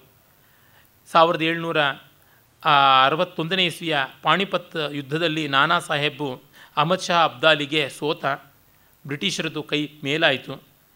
ಮತ್ತು ಇವೆಲ್ಲ ವಿಘಟಿತವಾಗಿ ಗ್ವಾಲಿಯರ್ ಒಂದು, ಝಾನ್ಸಿ ಒಂದು, ತಂಜಾವೂರು ಒಂದು, ಜಿಂಜಿ ಒಂದು, ಸೂರತ್ ಒಂದು, ಹೀಗೆ ನಾಗ್ಪುರ ಒಂದು ಎಲ್ಲ ವಿಘಟಿತವಾಗ್ಬಿಡ್ತು. ನಾಗ್ಪುರದಲ್ಲಿ ಬೋಸಲಾಗಳು, ಗ್ವಾಲಿಯರಲ್ಲಿ ಹೋಳ್ಕರ್ಗಳು, ಮತ್ತು ಗ್ವಾಲಿಯರಲ್ಲಿ ಸಿಂಧಿಯಾಗಳು ಹೋಳ್ಕರ್ಗಳು ಇಲ್ಲಿ ಇಂದೋರ್ನಲ್ಲಿ. ಹೀಗೆ ಅವರುಗಳೆಲ್ಲ ತಮ್ಮದೇ ಆದಂಥ ವ್ಯಾಪ್ತಿಯನ್ನು ಬೆಳೆಸ್ಕೊಂಡ್ಬಿಟ್ರು. ಐಕ್ಯ ಹೊರಟೋಗ್ಬಿಡ್ತು, ಸಾಮ್ರಾಜ್ಯದ ಸಾಮಗ್ರಿಯ ತಪ್ಪಿ ಹೋಗ್ಬಿಡ್ತು. ಮುಂಬೈ ಮೊದಲಾದಂಥ ಆಯಕಟ್ಟಿನ ಜಾಗಗಳನ್ನು, ಪೂಣಾನ ಎಲ್ಲವನ್ನು ಬ್ರಿಟಿಷರು ತೆಗೆದುಕೊಂಡ್ಬಿಟ್ರು. ಒಟ್ಟಿನಲ್ಲಿ ಮರಾಠ ಪ್ರಭುತ್ವ ಅವನತಿಗೆ ಬಂತು. ಮೊದಲನೇ ಬಾಜಿರಾಯ ಮತ್ತು ನಾವು ನೋಡುವಂತೆ ನಾನಾ ಸಾಹೇಬ ಅವರಲ್ಲಿದ್ದಂಥ ಆ ಪರಾಕ್ರಮ ಶೌರ್ಯ ಹೊರಟೋಯಿತು. ಅಲ್ಲಿಗೆ ನಾವು ಒಂದು ಯುಗವನ್ನು ಮುಗಿಯಿತು ಅಂತ ಅನ್ಬೋದು ಅದರ ಒಂದು ಕೊನೆಯ ತುಣುಕು ಅನ್ನುವಂತೆ ಸಾವಿರದ ಎಂಟುನೂರ ಐವತ್ತೇಳರಲ್ಲಿ ಪ್ರಥಮ ಭಾರತೀಯ ಸ್ವಾತಂತ್ರ್ಯ ಸಂಗ್ರಾಮ ಅಂತ ಏನು ಹೇಳ್ತೀವಿ? ಸಿಪಾಯಿ ದಂಗೆ ಅಂತ ಯಾವುದು ಕರೀತಾ ಇದ್ರು. ಅಲ್ಲಿಗೆ ನಾವು ಈ ಸೈನ್ಯ ಇಟ್ಟುಕೊಂಡು ಪ್ರತಿರೋಧ ಮಾಡುವಂಥದ್ದು ಸಸೈನ್ಯವಾದ ಪ್ರತಿರೋಧದ ಕ್ಷಾತ್ರವನ್ನು ಕಾಣ್ತೀವಿ. ಅದೇ ಕೊನೆ. ಆಮೇಲೆ ನಾವು ನೋಡೋದು ಸಾವಿರದ ಒಂಬೈನೂರ ನಲವತ್ತೈದು ನಲವತ್ತಾರರಲ್ಲಿ ಆದಂಥ ನಲವತ್ನಾಲ್ಕರಿಂದ ನಲವತ್ತ ಐದು ನಲವತ್ತಾರರಲ್ಲಿ ಆದಂಥ I N A Indian National Army Netaji Subhash Chandra ಬೋಸರು ಅವರು ಮಾಡಿದ್ದೇನೆ. ಆರ್ಮಿ ಆ್ಯಕ್ಷನ್ ಅಂತೀವಲ್ಲ, ಸೈನ್ಯ ಕ್ರಮ ಅಂತ ಮಿಲಿಟ್ರಿ ಆ್ಯಕ್ಷನ್ ಅಂತ ಆ ಮಿಲಿಟ್ರಿ ಆ್ಯಕ್ಷನ್ ಬಂದಿದ್ದು. ಅದರ ಮಧ್ಯದಲ್ಲಿ, ಅಂದರೆ ಸಾವಿರದ ಎಂಟುನೂರ ಐವತ್ತೇಳರಿಂದ ಸಾವಿರದ ಒಂಬೈನೂರ ನಲವತ್ತ ನಾಲ್ಕು ನಲವತ್ತೈದರ ಆಸುಪಾಸಿನವರೆಗೆ ಹತ್ತತ್ರ ನಾವು ಒಂದು ತೊಂಬತ್ತು ವರ್ಷ ಅನ್ಬೋದು. ತೊಂಬತ್ತು ವರ್ಷ ಭಾರತೀಯ ಕ್ಷಾತ್ರ ವ್ಯಕ್ತಿಗತವಾಗಿ ಅಲ್ಲಿ ಇಲ್ಲಿ ಬಂದದ್ದು. ಅದಕ್ಕೆ ಮುನ್ನ ಅಲ್ಲಿ ಇಲ್ಲಿ ಇದ್ದದ್ದು ಒಂದಿಷ್ಟು ಸೈನ್ಯದ್ದು. ಈಗ ಉದಾಹರಣೆಗೆ ಟಿಪ್ಪು ಸುಲ್ತಾನ್ ಬ್ರಿಟಿಷರ ವಿರುದ್ಧ ಹೋರಾಡಿದ್ದಿರಬಹುದು ಆದರೆ ಅಲ್ಲಿ ಒಂದಿಷ್ಟು ಕ್ಷಾತ್ರದ ಪೌರುಷ ಅಲ್ಲ ಇದ್ದಂಥದ್ದು. ಕ್ಷಾತ್ರ ಅಂದರೆ ನಾನು ಅದಕ್ಕೆ ಲಕ್ಷಣವನ್ನು ಕೊಟ್ಟಿದ್ದೀನಲ್ಲ, ಅದು ಕ್ಷಾತ್ರ ಅಲ್ಲ, ಅದು ಬರ್ಬರವಾದದ್ದು. ಆಮೇಲೆ ರಾಣಿ ಚೆನ್ನಮ್ಮ. ಆ ಥರದ್ದು ಅಲ್ಲಲ್ಲಲ್ಲಿ ಹತ್ತಾರು ಕಡೆ ಕಾಣಿಸ್ಕೊಳ್ಳುತ್ತೆ. ಅಬ್ಬಕ್ಕ ಇರ್ಬೋದು, ಹೀಗೆ ಬೇಕಾದಷ್ಟು ಜನದ್ದು ಕಾಣಿಸ್ಕೊಳ್ಳುತ್ತೆ. ಮತ್ತು ವೇಲುತುಂಬಿ ಕೇರಳದಲ್ಲಿ ಮಾಡಿದ್ದಿರ್ಬೋದು, ಕಟ್ಟಬೊಮ್ಮನ್ ತಮಿಳುನಾಡಲ್ಲಿ ಮಾಡಿದಂಥದ್ದಿರ್ಬೋದು, ಈ ಥರ ನೂರಾರು ಉದಾಹರಣೆಗಳು ಕಾಣಿಸ್ಕೊಳ್ಳುತ್ತವೆ ಮತ್ತು ಆ ಸ್ವಾತಂತ್ರ್ಯ ಸಂಗ್ರಾಮ ಮೊದಲನೇದು ಅಂತ ಯಾವುದು ಆಗುತ್ತದೆ? ಇಡೀ ದೇಶದಲ್ಲೆಲ್ಲ ಅಲ್ಲಲ್ಲಲ್ಲಲ್ಲೆಲ್ಲ ತೋರ್ಕೊಂಡಂಥ ಪ್ರತಿಭಟನೆ. ಅದರ ಮುಂಚೂಣಿಯಲ್ಲಿದ್ದಂಥ ತಾತ್ಯ ಟೋಪಿ ಇರ್ಬೋದು. ಮತ್ತು ತಿರ್ಗ ಯಾವುದಕ್ಕೂ ನಿಷ್ಪ್ರಯೋಜನ ಆದಂಥ ನಾನಾ ಸಾಹೇಬ ಅಂತ ಇದ್ದ. ಅವನು ಪೇಶ್ವೆಗಳ ಕೊನೆಯ ಸಂತಾನ. ಆಮೇಲೆ ಕಾಣಿಸ್ಕೊಳ್ತಕ್ಕಂಥ ಅದೇ ಸಮಕಾಲೀನಳಾದಂಥ ಉಜ್ವಲೋಜ್ವಲವಾದ ತಾರೆ ಅಂತಂದರೆ ನಮ್ಮ ಲಕ್ಷ್ಮೀಬಾಯಿ, ಝಾನ್ಸಿ ರಾಣಿ. ಅವಳು ಗ್ವಾಲಿಯರ್ನಲ್ಲಿ ನಿಂತು ಮಾಡಿದಂಥ ಮಹಾಸಂಗ್ರಾಮ ಇಂಥದ್ದು ಅನ್ನೋದು. ತೀರಾ ಚಿಕ್ಕ ವಯಸ್ಸಿಗೆ ಅವಳು ಮಾಡಿದ ಬಲಿದಾನ. ಇದೆಲ್ಲ ಉಜ್ವಲೋಜ್ವಲವಾದದ್ದು. ಎಲ್ರಿಗೂ ಗೊತ್ತಿರುವಂಥದ್ದನ್ನು ನಾನು ಹೆಚ್ಚು ವಿಸ್ತರಿಸೋಲ್ಲ. ಇವೆಲ್ಲ ಸೈನ್ಯದ ಬೆಂಗಾವಲಿಂದ ನಡೆದಂಥದ್ದು. ಆಮೇಲೆ ನಾವು ಕಾಣುವಂಥದ್ದು ಸಾವಿರದ ಎಂಟುನೂರ ಐವತ್ತೇಳರಿಂದ ಆಚೆಗೆ ನಾವು ನೋಡುವಂಥದ್ದು ಪೂರ್ಣವಾಗಿ ಅದೆಲ್ಲ ವಿಕ್ಟೋರಿಯನ್ ಈರಾ ಅಂತ ಏನು ಬರುತ್ತೆ? ಅಲ್ಲಿಂದ ಈಚೆಗೆ ನಾವು ನೋಡೋದೆಲ್ಲ ವ್ಯಕ್ತಿ ಮಟ್ಟದ್ದು. ಅಂದರೆ ಒಂದು ನಾಲ್ಕು ಜನ ಸೇರಿಕೊಂಡು ಮಾಡುವಂಥದ್ದು. ಒಂದು ಸಮೂಹದಲ್ಲಿ ಅವರು ಬ್ರಿಟಿಷ್ ಅಧಿಕಾರಿಗಳನ್ನು, ಬ್ರಿಟಿಷ್ ದಂಡನಾಯಕರನ್ನು, ಸೇನೆಯವರನ್ನು, ಪೊಲೀಸರನ್ನು, ಅಥವಾ ಇನ್ಯಾವುದಾದ್ರೂ ಒಂದು ಮೇಲ್ವರ್ಗದವರನ್ನು, ಇವ್ರನ್ನ ಅಟ್ಯಾಕ್ ಮಾಡುವಂಥದ್ದು. ಅಂತಂದರೆ ಅದು ಕಾನೂನನ್ನು ಕೈಗೆ ತೆಗೆದುಕೊಂಡು ಅವರನ್ನು ಪ್ರತಿರೋಧ ಮಾಡುವಂಥದ್ದು, ಆ ಥರ ಬಂದದ್ದು. ಅಂದರೆ ಯಾವುದನ್ನು ನಾವು ಆರ್ಮಿ ಆ್ಯಕ್ಷನ್ ಅಲ್ಲ ಆರ್ಮ್ಸ್ ಆ್ಯಕ್ಷನ್ ಅಂತೀವಲ್ಲ, ಆ ರೀತಿ ಆದದ್ದಾಯಿತು. ನಮ್ಮೆಲ್ಲ ಕ್ರಾಂತಿಕಾರಿಗಳು ಕೂಡ ಆ ಪರಂಪರೆಯಲ್ಲೇ ಬರ್ತಾರೆ. ಒಬ್ಬರೇ ಇಬ್ಬರೇ ಬೇಕಾದಷ್ಟು ಜನ ಇದ್ದಾರೆ. ತುಂಬ ಪ್ರಸಿದ್ಧರಾದವರು. ಈಗ ಚಾಪೇಕರ್ ಬಂಧುಗಳು, ಚಾಪೇಕರ್ ಸಹೋದರರಿರ್ಬೋದು ಅರವಿಂದರೇ ಇರ್ಬೋದು, ಬಾಘಾ ಜತೀನ್, ಒಂದು ಸುರಿಗತ್ತಿಯಿಂದ ಒಂದು ಹುಲಿಯನ್ನೇ ಕೊಂದಂಥ ಮಹಾಪರಾಕ್ರಮಿ. ಅಥವಾ ತುಂಬ ಚಿಕ್ಕ ವಯಸ್ಸಿಗೆ ಬಲಿದಾನ ಮಾಡಿಕೊಂಡಂಥ ಚಂದ್ರಶೇಖರ್ ಆಜಾದ್ ಅವನ ಹೆಣವನ್ನು ನೋಡೋದಕ್ಕೂ ಕೂಡ ಬ್ರಿಟಿಷರಿಗೆ ಹೆದರಿಕೆ ಆಗ್ತಾ ಇದ್ದದ್ದು.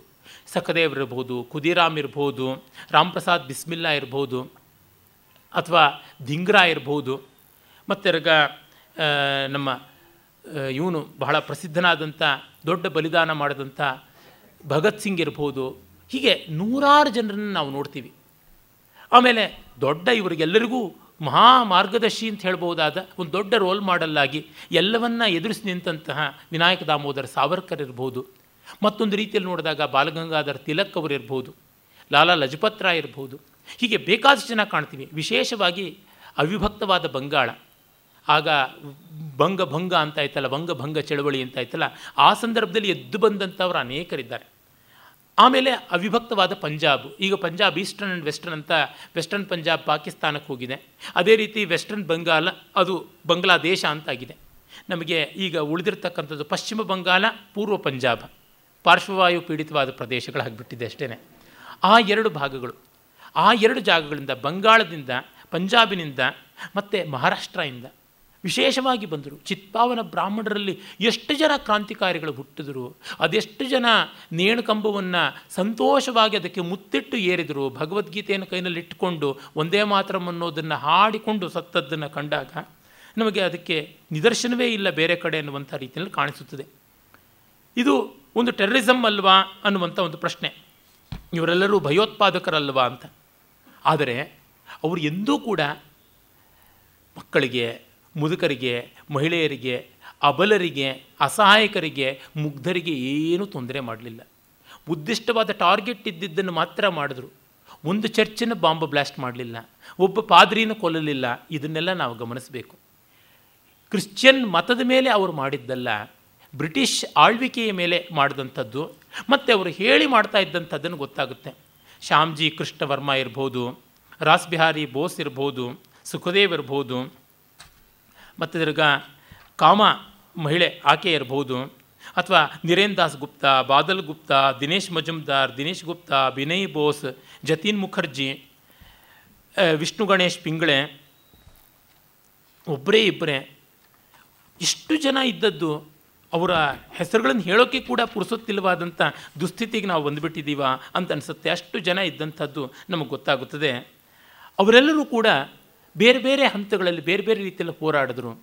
ಇವರುಗಳಿಗೆ ದ್ರೋಹ ವಂಚನೆ ಮಾಡಿದವರು ಉದಾಹರಣೆ ಯಶ್ಪಾಲ್ ಅಂತ ಕಮ್ಯುನಿಸ್ಟ್ಗಳೆಲ್ಲ ಇದ್ದರು ವಸ್ತುತಃ ಚಂದ್ರಶೇಖರ್ ಆಜಾದ್ ಸಾಯೋದಕ್ಕೆ ಕಾರಣವಾಗಿದ್ದು ಯಶ್ಪಾಲ್.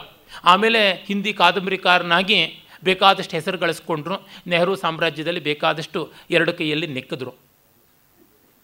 ಆ ಥರದ್ದು ಬೇಕಾದಷ್ಟು ಧೂರ್ತತನವನ್ನು ನಾವು ಕಾಣ್ತೀವಿ. ಕಮ್ಯುನಿಸ್ಟ್ ಅಷ್ಟು ಜನ ಬ್ರಿಟಿಷರ ಜೊತೆಗೆ ಕೈ ಕೈ ಮಿಲಾಯಿಸ್ಕೊಂಡಿದ್ದವರು. ವಿವೇಕಾನಂದರನ್ನು ಬೈತಾ ಇದ್ದವರು. ಈಗ ತಮ್ಮ ಬೆಳೆ ಬೇಯಿಸ್ಕೊಳ್ಳೋಕ್ಕೆ ಗತ್ಯಂತರ ಇಲ್ಲ ಅಂತ ಸ್ವಾಮಿ ವಿವೇಕಾನಂದರನ್ನು ಕೊಂಡಾಡೋಕ್ಕೆ ಶುರು ಮಾಡಿದ್ದಾರೆ. ಆ ಥರದ್ದು ಬೇಕಾದಷ್ಟು ಅನನ್ವಯಗಳನ್ನು, ಮೋಸವನ್ನು, ವಂಚನೆಯನ್ನು ನಾವು ಕಾಣ್ತೀವಿ. ಹಾಗೆ ಬಂದರು ಅರವಿಂದರಂಥವರು, ದೊಡ್ಡ ಕ್ರಾಂತಿಕಾರಿಗಳಾಗಿದ್ದಂಥವರು.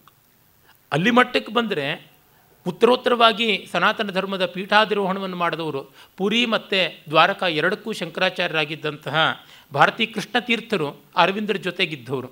ಈ ಒಂದು ಕ್ರಾಂತಿಕಾರಿ ಮಾರ್ಗದಲ್ಲಿದ್ದವರು. ಬೇಕಾದಷ್ಟು ಜನ ಕ್ರಾಂತಿಕಾರಿಗಳು ಬಂದರು. ಇವರಲ್ಲಿ ಶಿಕ್ಷಣ ಪಡೆದವರು ಕಾಲೇಜು ವಿಶ್ವವಿದ್ಯಾಲಯ ಇದ್ದು, ಪಡಿದೇ ಇದ್ದವರಿದ್ದಾರೆ. ಮತ್ತು ಯುರೋಪ್ನಲ್ಲಿದ್ದುಕೊಂಡು, ಪ್ಯಾರಿಸ್ನಲ್ಲಿದ್ದುಕೊಂಡು, ಅಥವಾ ಇಂಗ್ಲೆಂಡಲ್ಲಿದ್ದುಕೊಂಡು, ಲಂಡನ್ನಲ್ಲಿದ್ದುಕೊಂಡು, ಇಂಡಿಯಾ ಹೌಸ್ ಅಂತ, ಇಂಡಿಯಾ ಕಾಫಿ ಹೌಸ್ ಅಂತ ಮಾಡಿಕೊಂಡು, ಅಲ್ಲೆಲ್ಲ ದೊಡ್ಡ ವ್ಯವಸ್ಥೆ ಮಾಡಿಕೊಂಡು, ತನ್ಮೂಲಕವಾಗಿ ಜನಜಾಗರಣೆ ಮಾಡಿದವರಿದ್ದಾನೆ. ಅದರೊಳಗೆ ದೊಡ್ಡ ಹೆಸರಾಗಿ ನಾವು ಪ್ರಥಮ ಭಾರತೀಯ ಸ್ವಾತಂತ್ರ್ಯ ಸಂಗ್ರಾಮದ ಪುಸ್ತಕ ಬರೆದಂಥ ನಮ್ಮ ವಿನಾಯಕ ದಾಮೋದರ ಸಾವರ್ಕರ್ ಅವರ ಪುಸ್ತಕವನ್ನು ಪ್ರಕಾಶನ ಮಾಡೋದಕ್ಕೆ ಮಾಡಿದ ಸಾಹಸದಿಂದ ಮೊದಲುಗೊಂಡು ಬೇಕಾದಷ್ಟು ಕಾಣ್ತೀವಿ. ಸ್ವದೇಶಿಯಲ್ಲಿ ಎದ್ದು ಕಾಣುವಂಥ ಹೆಸರಾಗಿ ನಮಗೆ ತಿಲಕರು ಉಳಿತಾರೆ. ಮತ್ತು ಇಲ್ಲೆಲ್ಲ ಇನ್ನೂ ಒಂದು ಗಮನಿಸಬೇಕು. ದಯಾನಂದ ಸರಸ್ವತಿಗಳ ಆರ್ಯ ಸಮಾಜದ ನಿರ್ಮಾಣ ಇರಬಹುದು.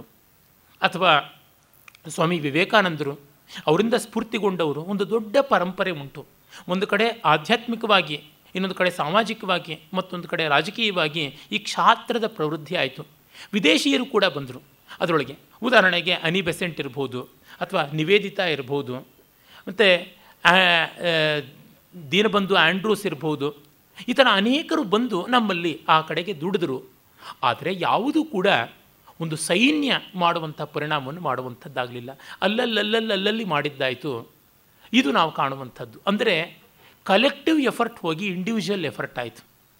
ಕಲೆಕ್ಟಿವ್ ಎಫರ್ಟಲ್ಲಿ ನಾವು ಕಂಡಿದ್ದು ಅಸಹಕಾರ ಚಳವಳಿಯಾಗಿ ತಿಲಕರು ಮಾಡಿದ್ದು. ತುಂಬ ದೊಡ್ಡ ರೀತಿಯದಾಯಿತು ಆಮೇಲೆ ಅದನ್ನು ತಮ್ಮ ನೀತಿಯನ್ನು ಮುಖ್ಯವಾಗಿಟ್ಟುಕೊಂಡು ದರ್ಶನವನ್ನು ಪಕ್ಕಕ್ಕೆ ಇಟ್ಟು ಮಿಥ್ಯಾ ಬಾಂಧವ್ಯಗಳನ್ನು ಹೇಳಿಕೊಂಡು ಮಾಡಿದಂಥ ಗಾಂಧೀಜಿಯವರು. ಅವರು ಕ್ಷಾತ್ರವನ್ನು ಹಾಳು ಮಾಡಿದ್ರು. ವ್ಯಷ್ಟಿಯಾದಂತಹ ಪರಾಕ್ರಮವನ್ನು ಒಂದು ಕಡೆಗೆ ಹಾಳು ಮಾಡಿದ್ರು. ಸಮಷ್ಟಿಯಾದ ಕ್ಷಾತ್ರವನ್ನು ಹಾಳು ಮಾಡಿದ್ರು. ಸತ್ಯದ ಬುನಾದಿ ಮೇಲೆ, ಅಂದರೆ ವ್ಯತ್ಯಾಸಗಳು ವ್ಯತ್ಯಾಸಗಳೇ ಇರುವಂಥವು. ಅವನ್ನು ಮೀರಬೇಕು ಅಂತಂದರೆ ಅದನ್ನು ಮೊದಲು ಅರ್ಥ ಮಾಡಿಕೊಳ್ಳಬೇಕೇ ಹೊರತು one has to transcend the differences one cannot whitewash the differences ಅನ್ನೋದನ್ನು ಮರೆತು ಬಿಟ್ಟಂಥವರು ಗಾಂಧೀಜಿ ಆಯಿತು. ಆದರೆ ಏನು ಅಲ್ಲಿಗೆ ಒಂದು ದೊಡ್ಡ ಶಿಫ್ಟ್ ನಾವು ಕಾಣ್ತೀವಿ? ಅಬೋಧ ಮುಗ್ಧವಾದ ರೀತಿಯಲ್ಲಿ ಜನತೆ ಕುರಿಗಳಾಗಿ ಕ್ಷಾತ್ರವನ್ನು ಕಳ್ಕೊಂಡು ಕ್ಲೈಪ್ಯವನ್ನು ಅನುಸರಿಸಿ ಬೇಡುವಂಥ ಸ್ಥಿತಿಗೆ ಬಂದದ್ದು. ಬಡಿದ್ರೆ ಬಡಿಸ್ಕೊಳ್ಳಿ, ಹೊಡೆದ್ರೆ ಹೊಡೆಸ್ಕೊಳ್ಳಿ ಅನ್ನುವ ಸ್ಥಿತಿಗೆ ಬಂದಂಥದ್ದು. ಅದೇ ಐ ಎನ್ ಎ ಮಾಡಿದ್ದಿದೆಯಲ್ಲ ನೇತಾಜಿಯವರು ಮಾಡಿದ್ದು, ಅದು ನಮಗೆ ಕಾಣುವ ದೊಡ್ಡದಾದಂತಹ ಸಾಮುದಾಯಿಕವಾದ ಸೈನ್ಯ ಬಲದ ಪ್ರತಿರೋಧ. ಅದಕ್ಕೆ ಮತ್ತೆ ಹೋಲಿಕೆ ಕಾಣಿಸೋದಿಲ್ಲ. ಪುಣ್ಯವಶಾತ್ ಭಾರತೀಯ ಸೈನ್ಯದಲ್ಲಿ ಈಗಲೂ ಆ ಕ್ಷಾತ್ರ ಇದೆ. ನಮ್ಮ ಸೇನಾ ನಾಯಕರಲ್ಲಿದೆ. ನಮ್ಮ ಕೊಡಗಿನ ಕಲಿಗಳಿರ್ಬೋದು, ಅವರು ಜನರಲ್ ತಿಮ್ಮಯ್ಯ ಇರ್ಬೋದು, ಅಥವಾ ಮಹಾದಂಡನಾಯಕ ಕಾರ್ಯಪ್ಪನವ್ರು ಇರ್ಬೋದು, ಅಥವಾ ನಮ್ಮ ಸಿಕ್ಕರು ಜಾಟರು ಅವರಿರ್ಬೋದು ತುಂಬ ದೊಡ್ಡ ಕೆಲಸ ಮಾಡಿದ್ದಾರೆ. ಕೇರಳದಲ್ಲಿಂದ, ಪಂಜಾಬ್ನಿಂದ ಎಷ್ಟು ಜನ ಹೋಗಿದ್ದಾರೆ ಸೈನಿಕರು, ಎಷ್ಟೆಷ್ಟು ದೊಡ್ಡ ಕೆಲಸ ಮಾಡಿದ್ದಾರೆ. ಅವರ ಬಲಿದಾನಕ್ಕೆ ಬೆಲೆಯೇ ಇಲ್ವಾ? ಇತ್ತೀಚೆಗೆ ಆದಂತಹ ಮಹಾಯುದ್ಧ, ಸಿಯಾಚಲ್ನಲ್ಲಿ ನಡೆದಂಥ ಕಾರ್ಗಿಲ್ ಯುದ್ಧ, ಅಲ್ಲಿ ಗೆದ್ದವರು ನಮ್ಮವರೇ ಆದ್ರಲ್ಲ. ಅಲ್ಲಿವರೆಗೆ ಉಂಟು ಆ ಕ್ಷಾತ್ರದ ಒಂದು ಮಾನೋಲಿಥಿಕ್ ಆದಂತಹ ಅದ್ಭುತವಾದ ನಿದರ್ಶನ. ಆದರೆ ವ್ಯಕ್ತಿಯ ಮಟ್ಟದಲ್ಲಿ ಆ ಶಕ್ತಿ ನಾಯಕರಲ್ಲಿ ಉಳಿಬೇಕಾಗಿತ್ತು ಉಳಿಯಲಿಲ್ಲ ನೆಹರು ಬ್ರಾಹ್ಮಣ ಆಧಮನಿಗೆ ಕ್ಷತ್ರಿಯ ಆಧಮನಿಗೆ ಮಹಾಲಕ್ಷಣವಾಗಿ ನಿಂತದ್ದು. ಆತ ಜಾತ್ಯ ಬ್ರಾಹ್ಮಣ ಅಂತ ಬ್ರಾಹ್ಮಣ್ಯದ ಯಾವ ಮೌಲ್ಯವೂ ಉಳಿಸಿಕೊಳ್ಳಲಿಲ್ಲ. ಇನ್ನು ಆಳೋದಕ್ಕೆ ಬೇಕಾಗಿರತಕ್ಕಂಥ ಧೀರತೆ ಅದು ಯಾವುದನ್ನು ಉಳಿಸಿಕೊಳ್ಳಲಿಲ್ಲ. ಅದರ ಪರಾಕಾಷ್ಠೆಯ ರೂಪವನ್ನು ಈಗ ನಾವು ಕಾಣ್ತಾ ಇದ್ದೀವಿ. ಅದು ಎಲ್ಲ ಪಕ್ಷಗಳಿಗೂ ಆವರಿಸಿರ್ತಕ್ಕಂಥದ್ದು. ಈಗ ಕಂಡಾಗ ಎಷ್ಟು ದೊಡ್ಡ ಕ್ಷಾತ್ರದ ಪರಂಪರೆ, ಯಾವ್ಯಾವ ತರಹ ಹಾಳಾಗೋಗ್ಬಿಡ್ತಾ ಇದೆಯಲ್ಲ ಅನ್ನುವಂಥ ಬೇಸರ ಆಗುತ್ತೆ. ಸಂಕಟ ಆಗುತ್ತೆ. ಇರಲಿ. ಒಟ್ಟಂದದ ತಾತ್ಪರ್ಯದಿಂದ ನೋಡೋದಿದ್ದರೆ ಇಡೀ ಭಾರತೀಯ ಕ್ಷಾತ್ರ ಪರಂಪರೆಯಲ್ಲಿ ಏರಿಳಿತಗಳು ಸಹಜವಾಗಿ ಇದ್ದೇ ಇವೆ ಈ ಐದು ದಿವಸಗಳಲ್ಲಿ ನಾನು ಭಾರತೀಯ ಇತಿಹಾಸವನ್ನು ವಿಶ್ವೇತಿಹಾಸದ ಹಿನ್ನೆಲೆಯಲ್ಲಿ ನೋಡ್ತಾ ಇದ್ದೆ. ನೋಡ್ತಾ ಇದ್ದಂತೆ ಪರಮ ವಿರಕ್ತಿ ಬಂದುಬಿಡುತ್ತೆ. ಶಾಂತರಸ, ನಿರ್ವೇದ ಸ್ಥಾಯಿ ಭಾವವಾದದ್ದು ಮನಸ್ಸಿನಲ್ಲಿ ಆವರಿಸ್ಕೊಳ್ಳುತ್ತದೆ. ಎಷ್ಟು ದೊಡ್ಡ ದೊಡ್ಡ ಸಾಧನೆಗಳು ಮಾಡಿದ್ರು. ಆದರೆ ತತ್ಕ್ಷಣವೇ ಹೇಳಸಿರದಂತೆ ಆಗ್ಬಿಟ್ರು. ದೊಡ್ಡವರಿಗೆ ಕಳಪೆ ಮಕ್ಕಳು. ಏನೂ ಅಲ್ಲದೆ ಇದ್ದವ್ರಿಗೆ ಮಹಾ ಸಾಧಕರಾದಂಥ ಮಕ್ಕಳು ಹುಟ್ಟಿದ್ದು. ಏನೂ ಇಲ್ಲದ from dust to a new world ಅನ್ನುವಂಥ ಫ್ರಮ್ ಡಸ್ಟ್ ಟು ಸ್ಟಾರ್ಸ್ ಆ ರೀತಿಯಾಗಿ ಬೆಳೆದಂಥವರು. ಮತ್ತು ಅವಿವೇಕವಾದ ನಿರ್ಣಯಗಳನ್ನು ತೆಗೆದುಕೊಂಡು ಒಳ್ಳೆಯ ಸಮೃದ್ಧಿ ಕಾಲದಲ್ಲೇ ಪತನವನ್ನು ತಂದುಕೊಂಡಂಥವರು. ವಿಲ್ ಡ್ಯುರಾಂಟ್ ಅವರು ಒಂದು ಕಡೆ ಹೇಳ್ತಾರೆ, ತನ್ನ ಗಡಿಗೆ ಇಸ್ಲಾಂನ ದೌರ್ಜನ್ಯ ಬಂದಿದೆ ಅಂತ ಗೊತ್ತಾದರೂ ಸಿಂಧನಲ್ಲಿ ಅದು ಆಕ್ರಮಿಸಿಕೊಳ್ತು ಮುಲ್ತಾನ್ನಲ್ಲಿ ಸೂರ್ಯ ದೇವಸ್ಥಾನವನ್ನು ನಾಶನ ಮಾಡಿತು. ತಮ್ಮ ವಾಣಿಜ್ಯ ವ್ಯಾಪಾರ ಮಾಡ್ತಕ್ಕಂಥ ಸಾರ್ಥವಾಹರನ್ನು ತಡೆದು ಅವರ ಪದಾರ್ಥಗಳನ್ನು ತಾವು ಕೊಟ್ಟ ಬೆಲೆಗೆ ತಗೋಬೇಕು ಇಲ್ಲದೇ ಇದ್ದರೆ ಇಲ್ಲ ಅಂತ ಮಾಡಿದಾಗ ಪೂರ್ಣವಾಗಿ ದೇಶ ಮಲಗಿಬಿಟ್ಟಿತ್ತು. ಇನ್ನೂರು ವರ್ಷ ಆದಮೇಲೆ ಬರುವ ಆಪತ್ತನ್ನು ಅದು ಗ್ರಹಿಸಲಿಲ್ಲ. ಮತ್ತು ಗಜ್ನವಿ ರೂಪದಲ್ಲಿ ಬಂತು. ಎಂಟನೇ ಶತಮಾನದ ಕೊನೆಯಲ್ಲಾದದ್ದು, ಹತ್ತನೇ ಶತಮಾನದ ಆರಂಭಕ್ಕೆ ಬಂದಿದ್ದನ್ನು ಅದು ಮರೆತೇ ಬಿಡುತ್ತಲ್ಲ, ಹತ್ತನೇ ಶತಮಾನದ ಕೊನೆಯಲ್ಲಿ ಬಂದದ್ದು ಅಂತ ಅನ್ನೋದನ್ನು ಅವ್ರು ಹೇಳ್ತಾರೆ. ಈ ಬಾರ್ಬ್ಯಾರಿ ಕಾನ್ಸ್ಲಾಟ್ಗೆ ಕೊನೆ ಮೊದಲೇ ಇಲ್ವಾ? ವಸ್ತುತಃ ಸಾವಿರದ ಎಂಟುನೂರ ಐವತ್ತೇಳನೇ ಇಸ್ವಿಯನ್ನು ಭಾರತೀಯ ಪ್ರಥಮ ಮಹಾಸಂಗ್ರಾಮ ಅಂತಂತಾರೆ. ಮೊದಲಿಂದಲೂ ನಡೀತಾ ಇದೆ. ಇಂದು ಸಿಂಧನಲ್ಲಿ ಮೊಹಮ್ಮದ್ ಬಿನ್ ಕಾಸಿಂ ತಾನು ಬಂದು ನೆಲೆ ಊರಿದನು. ಅಂದರೆ ಅದು ಆದದ್ದು ಒಂಬತ್ತನೇ ಶತಮಾನದ ಆರಂಭದಲ್ಲಿ ಅಲ್ಲಿಂದ ಮೊದಲುಗೊಂಡು ಅಂದರೆ ಹತ್ತತ್ರ ಒಂದು ಸಾವಿರದ ನೂರು ವರ್ಷಗಳ ಸೆಣಸಾಟ ಬೇರೆ ಬೇರೆ ಆಯಾಮದಲ್ಲಿ ನಡೀತಾ ಬಂತು. ಇವರು ಎಂದೂ ಭಾರತೀಯರು ತಮ್ಮ ಗಡಿಯನ್ನು ದಾಟಿ ಯಾರ ಮೇಲೆಯೂ ಆಕ್ರಮಣಕ್ಕೆ ಹೋಗಲಿಲ್ಲ. ಆದರೆ ತಮ್ಮ ಮೇಲೆ ಬಂದಂಥ ಆಕ್ರಮಣಗಳನ್ನು ತಡೆಯೋದಕ್ಕೆ ಒಂದು ಸಾವಿರದ ನೂರು ವರ್ಷ ಪ್ರಯತ್ನಪಟ್ಟು ಆ ಕ್ಷಾತ್ರ ಸಾಫಲ್ಯ ಪಡೀತು ಅಂತಂದರೆ ಪಡೆದದ್ದು ಏನು? ದೇಶವನ್ನು ತುಂಡು ಮಾಡಿಕೊಂಡಿದ್ದು. ಇನ್ನಷ್ಟು ಮತ್ತಷ್ಟು ವಿಘಟನೆ ಆಗುವಂತೆ ಆದದ್ದು. ಈ ಪ್ರಾಂತೀಯತೆ ಬಂದಾಗಲೆಲ್ಲ ಕ್ಷಾತ್ರ ಕುಗ್ಗಿದೆ, ಅಭ್ಯುದಯ ತಗ್ಗಿದೆ ಅನ್ನುವಂಥದ್ದನ್ನು ನಾನು ಹಲವು ಬಾರಿ ಭಾಷಣ ಮಾಲಿಕೆಯಲ್ಲಿ ಹೇಳ್ತಾ ಬಂದೆ. ಇಂದು ಮತ್ತೆ ಅಂಥದ್ದೇ ಸಂದರ್ಭ ನಮ್ಮ ದೇಶಕ್ಕೆ ಬಂದಿದೆ. ಮತ್ತು ಅದನ್ನು ಉಜ್ಜೀವನ ಮಾಡಬೇಕು, ಪ್ರಬೋಧನ ಮಾಡಬೇಕು. ಡಿ ವಿ ಜಿಯವರು ತಮ್ಮ ಸ್ವತಂತ್ರ ಭಾರತಾಭಿನಂದನ ಸ್ತವದಲ್ಲಿ ಹೇಳ್ತಾರೆ, ವೀರಾರ್ಹೋಚಿತನಲ್ಲದಿರ್ಪನ್ ಜನಿಸದಿರ್ಕೆಂದುಂ ಭವದ್ಭೂಮಿಯೊಳ್ಳಂತ. ವೀರನಾಗದೇ ಇದ್ದವನು ನಿನ್ನ ನೆಲದಲ್ಲಿ ಎಂದೂ ಹುಟ್ಟದೇ ಇರಲಿ ಅಂತ. ಅಸ್ಯ ಯಜಮಾನಸ್ಯ ವೀರೋಜಾಯತಾಂ ಅನ್ನುವಂಥದ್ದೇ ತೈತ್ರಿಯ ಸಂಹಿತೆಯಲ್ಲಿ ಕಡೆಯ ಏಳನೇ ಕಾಂಡ, ಅಶ್ವಮೇಧ ಕಾಂಡದಲ್ಲಿ ಬರುವಂಥ ವೈದಿಕ ರಾಷ್ಟ್ರಗೀತ ಅದು ಹೇಳತಕ್ಕಂಥದ್ದು. ಪ್ರತಿಯೊಬ್ಬನ ಮನೆಯಲ್ಲಿಯೂ, ಪ್ರತಿಯೊಬ್ಬ ಯಜಮಾನ ಅಂತಂದರೆ ನಿತ್ಯಾಗ್ನಿಹೋತ್ರ ಇಟ್ಟುಕೊಂಡಂಥವನು ಅಂತ. ಅಂದರೆ ಏನು? ಒಂದು ಸಿಸ್ಟಮ್ ಮನೆ ಅಂತಿದೆಯಲ್ಲ, ಅಲ್ಲಿ ವೀರ ಹುಟ್ಟಲಿ ಅಂತ ಯಜಮಾನಸ್ಯ ವೀರೋಜಾಯತಾಂ ಅನ್ನುವಂಥ ಮಾತು ಉಂಟು. ಅದು ಬರಬೇಕಾಗಿದೆ. ಬೇರೆ ಬೇರೆ ಹಂತದಲ್ಲಿ ಬರಬೇಕು. ಈಚೆಗೆ ಈ ಕ್ಷಾತ್ರದ ಕಡೆಗೆ ವಿಚಾರದಿಂದ ಉದ್ಬೋಧನ ಮಾಡಿದವರು ನಾನು ಮೊದಲೇ ಹೇಳಿದಂತೆ ಮುನಿತ್ರಯ ಅಂತ ಯಾರನ್ನು ಹೇಳಿದೆ? ಅವರು. ಅದಾದ ಮೇಲೆ ಡೇವಿಡ್ ಫ್ರಾಲಿ ಅವರು ಒಂದು ಹೊಸ ಶಬ್ದವನ್ನೇ ಕಾಯನ್ ಮಾಡಿದ್ರು. ಬೌದ್ಧಿಕ ಕ್ಷತ್ರಿಯ ಅಂತ ಇಂಟೆಲೆಕ್ಚುಯಲ್ ಕ್ಷತ್ರಿಯ ಅನ್ನುವಂಥದ್ದು. ಕಾನ್ರಾಡ್ ಎಲ್ಸ್ಟ್ ಇರ್ಬೋದು, ಫ್ರಾಲಿ ಇರ್ಬೋದು, ಇವರೆಲ್ಲ ಆ ಕೆಲಸವನ್ನು ಮಾಡಿಕೊಂಡು ಬಂದವರಾಗಿದ್ದಾರೆ. ಅದರ ಪರಂಪರೆ ಹೆಚ್ಚಾಗಬೇಕು. ಸ್ವದೇಶಿ ಭಾವ ಬರಬೇಕು. ಉತ್ಪಾದನೆ ಮಾಡಬೇಕು. ಮತ್ತು ಈ ಸಾಮುದಾಯಿಕವಾದ ಬ್ರಾಹ್ಮಕ್ಷತ್ರ ವೈಶ್ಯ ಶೂದ್ರ ಅನ್ನುವಂಥದ್ದು ಪ್ರತಿಯೊಬ್ಬನಲ್ಲೂ ಇದೆ ಅಂತ ಗೊತ್ತಾಗಬೇಕು. ಪ್ರತಿಯೊಬ್ಬನೂ ಸ್ವಧರ್ಮ ಅನ್ನುವ ಸ್ವಕರ್ಮದ ಮೂಲಕವಾಗಿ ಉತ್ಪಾದನೆ ಮಾಡ್ತಾನೆ ಅಂದರೆ anything that which is generated material generation ಯಾವುದಿದೆ? Whether it is intellectual or materialistic generation is ವೈಶ್ಯವೃತ್ತಿ production is ವೈಶ್ಯವೃತ್ತಿ. Produce anything if you produce knowledge base or you produce goods or whatever ಅದೆಲ್ಲ ಕೂಡ ವೈಶ್ಯತ್ವ. ಆ ಪ್ರೊಡ್ಯೂಸ್ ಮಾಡುವ ಹಿನ್ನೆಲೆಯಲ್ಲಿ ದುಡಿಮೆ ಚಾಕರಿ ಇದೆಯಲ್ಲ, ಅದು ಶೂದ್ರತ್ವ. ಮತ್ತು ದೇಶಾಭಿಮಾನ, ತನ್ನನ್ನು, ತನ್ನ ತನವನ್ನು, ತನ್ನವರ ತನವನ್ನು ಕಾಪಾಡಿಕೊಳ್ಳೋದು, ತನ್ನ ಮೌಲ್ಯಕ್ಕಾಗಿ ಗಟ್ಟಿಯಾಗಿ ನಿಂತು ಬಾಳುವಂಥದ್ದು ಅದು ಕ್ಷಾತ್ರ. ಇವೆಲ್ಲಕ್ಕೂ ಬುನಾದಿಯಾಗಿ ಬೇಕಾಗಿರ್ತಕ್ಕಂಥ ವೈಚಾರಿಕವಾದ, ದಾರ್ಶನಿಕವಾದ ದೀದಿತಿ ಅದು ಬ್ರಾಹ್ಮ. ಹೀಗೆ ಪ್ರತಿಯೊಬ್ಬ ವ್ಯಕ್ತಿಯಲ್ಲಿಯೂ ಕೂಡ ಅವನಿಗೆ ಕೈಕಾಲುಗಳಿವೆ ಮೈಯಿದೆ, ಬಾಯಿದೆ ಅಂತಂದರೆ ಬ್ರಾಹ್ಮಣೋಸ್ಯ ಬಾಹು ಬಾಹುರಾಜನ್ಯಕೃತ ಊರು ತದಸ್ಯ ಯದ್ವೈಶ್ಯ ಪದ್ಭ್ಯಾಂಶೂದ್ರೋ ಅಜಾಯತ ಅಂತ ವೇದವಾಕ್ಯದಂತೆ ಸಾಕಾರವಾಗಿ ಚಾತುರ್ವರ್ಣ್ಯ ಪ್ರತಿಯೊಬ್ಬನೂ ಇದ್ದಾನೆ. ಆ ಚಾತುರ್ವರ್ಣ್ಯದ ಸಾಕಾರವನ್ನು ಈ ಅರ್ಥದಲ್ಲಿ ಮಾಡಿಕೊಂಡು ಕೈಗಳಿಗೆ ಹೆಚ್ಚಿನ ಕೆಲಸ. ವೇದಗಳನ್ನು ನಾವು ವೇದಾಂಗಗಳ ಮೂಲಕ ಅರ್ಥ ಮಾಡಿಕೊಳ್ಬೇಕು ಅಂದಾಗ ಹಸ್ತವು ಕಲ್ಪ ಅಂತ, ಕೈಗಳು ಕಲ್ಪ ಅಂತ. ಛಂದಃಪಾದೌತು ವೇದಸ್ಯ ಹಸ್ತೌ ಕಲ್ಪ ಇತೀರಿತಃ ಅಂತ. ಕೈಗಳು ಕಲ್ಪ. ಕಲ್ಪಂತೆ ವೇದಾಹ ಏತೈಹಿ ಇತಿ ಕಲ್ಪ ಅಂತ. ಕಲ್ಪಸೂತ್ರಗಳ ಸಂಖ್ಯೆಯೇ ಗಾತ್ರದಲ್ಲಿ ಜಾಸ್ತಿ ಕೂಡ ಕೈಗಳ ಚಟುವಟಿಕೆನೇ ತುಂಬ ಹೆಚ್ಚಾದದ್ದು. ಈ ಹೊತ್ತು ಎಂದಿಲ್ಲದ ಕ್ಷಾತ್ರದ ಕ್ಷತ್ರಿಯತ್ವದ ಅಪೇಕ್ಷೆ ಹೆಚ್ಚಾಗಿದೆ. ಪುರಾಣಗಳಲ್ಲಿ ನಂದಾಂತಂ ಕ್ಷತ್ರಿಯ ಕುಲಂ ಅಂತಾರೆ. ಹಾಗಾಗಬಾರ್ದು. ಇಂದು ಎಂದೂ ಬರಬೇಕಾದಂಥದ್ದು. ಅದರೊಳಗೆ ನಾವು ಮತ್ತೆ ಮಗ್ನರಾಗಬೇಕು. ಅಷ್ಟಿದ್ದೂ ಹೇಳ್ತೀನಿ, ಇದೆಲ್ಲ ಪ್ರವೃತ್ತಿಯ ಲಕ್ಷಣ. ಆ ಲೋಕದ ಬೆಳವಣಿಗೆ, ಅಲ್ಲಿರುವ ಏರುಪೇರುಗಳನ್ನು ನೋಡಿದಾಗ ನಮಗೆ ವಿರಕ್ತಿ ಕೂಡ ಬರುತ್ತದೆ. ಹಾಗಾಗಿ ನಮ್ಮ ದೇಶದ ಇತಿಹಾಸ ಗ್ರಂಥಗಳಲ್ಲಿ ಶ್ರೇಷ್ಠವಾದ ಕಲ್ಹಣನ ರಾಜತರಂಗಿಣಿಯ ಒಂದೆರಡು ಶ್ಲೋಕಗಳನ್ನು ನಾನು ಉಲ್ಲೇಖ ಮಾಡಿ ಈ ಮಾಲಿಕೆಯನ್ನು ಮುಗಿಸ್ತೀನಿ. ಅವನು ಹೇಳ್ತಾನೆ, ಚಿತ್ರಂ ನೃಪದ್ವಿಪ ಪೂತಮೂರ್ತಯ ಕೀರ್ತಿ ನಿರ್ಜರೈ ಭವಂತಿ ವ್ಯಸನಾಸಕ್ತಿ ಪಂಸು ಸ್ನಾನ ಮಲೀಮಸಾಹ ಅಂತ. ಆಹಾ, ಈ ರಾಜರೆನ್ನುವ ಮದಿಸಿದ ಆನೆಗಳ ಲಕ್ಷಣವೇ ಒಂದು ಲಕ್ಷಣ. ಅವರು ತಮ್ಮ ನಿರ್ಮಲ ಕೀರ್ತಿ ಅನ್ನುವ ನಿರ್ಜರಣಿಗಳಲ್ಲಿ, ಸರೋವರಗಳಲ್ಲಿ ಮತ್ತು ನದಿ ತಟಾಕಗಳಲ್ಲಿ ಸ್ನಾನ ಮಾಡಿ ನಿರ್ಮಲವಾಗ್ತಾರೆ. ಜೊತೆಗೆ ತಮ್ಮ ದುರ್ವ್ಯಸನಗಳನ್ನುವಂತಹ ಧೂಳನ್ನು ಮೈಮೇಲೆ ಸುರುಕೊಂಡು ಮೈಲಿಗೆ ಆಗ್ತಾರೆ, ಅಮಂಗಳವಾಗ್ತಾರೆ ಅಂತ. ನಿಜ, ಆನೆಗಳು ಮೈಮೇಲೆ ಮಣ್ಣು ಸುರ್ಕೊಳ್ಳೋಕ್ಕೆ ಒಂದು ವೈಜ್ಞಾನಿಕವಾದ ಕಾರಣ ಇದೆ.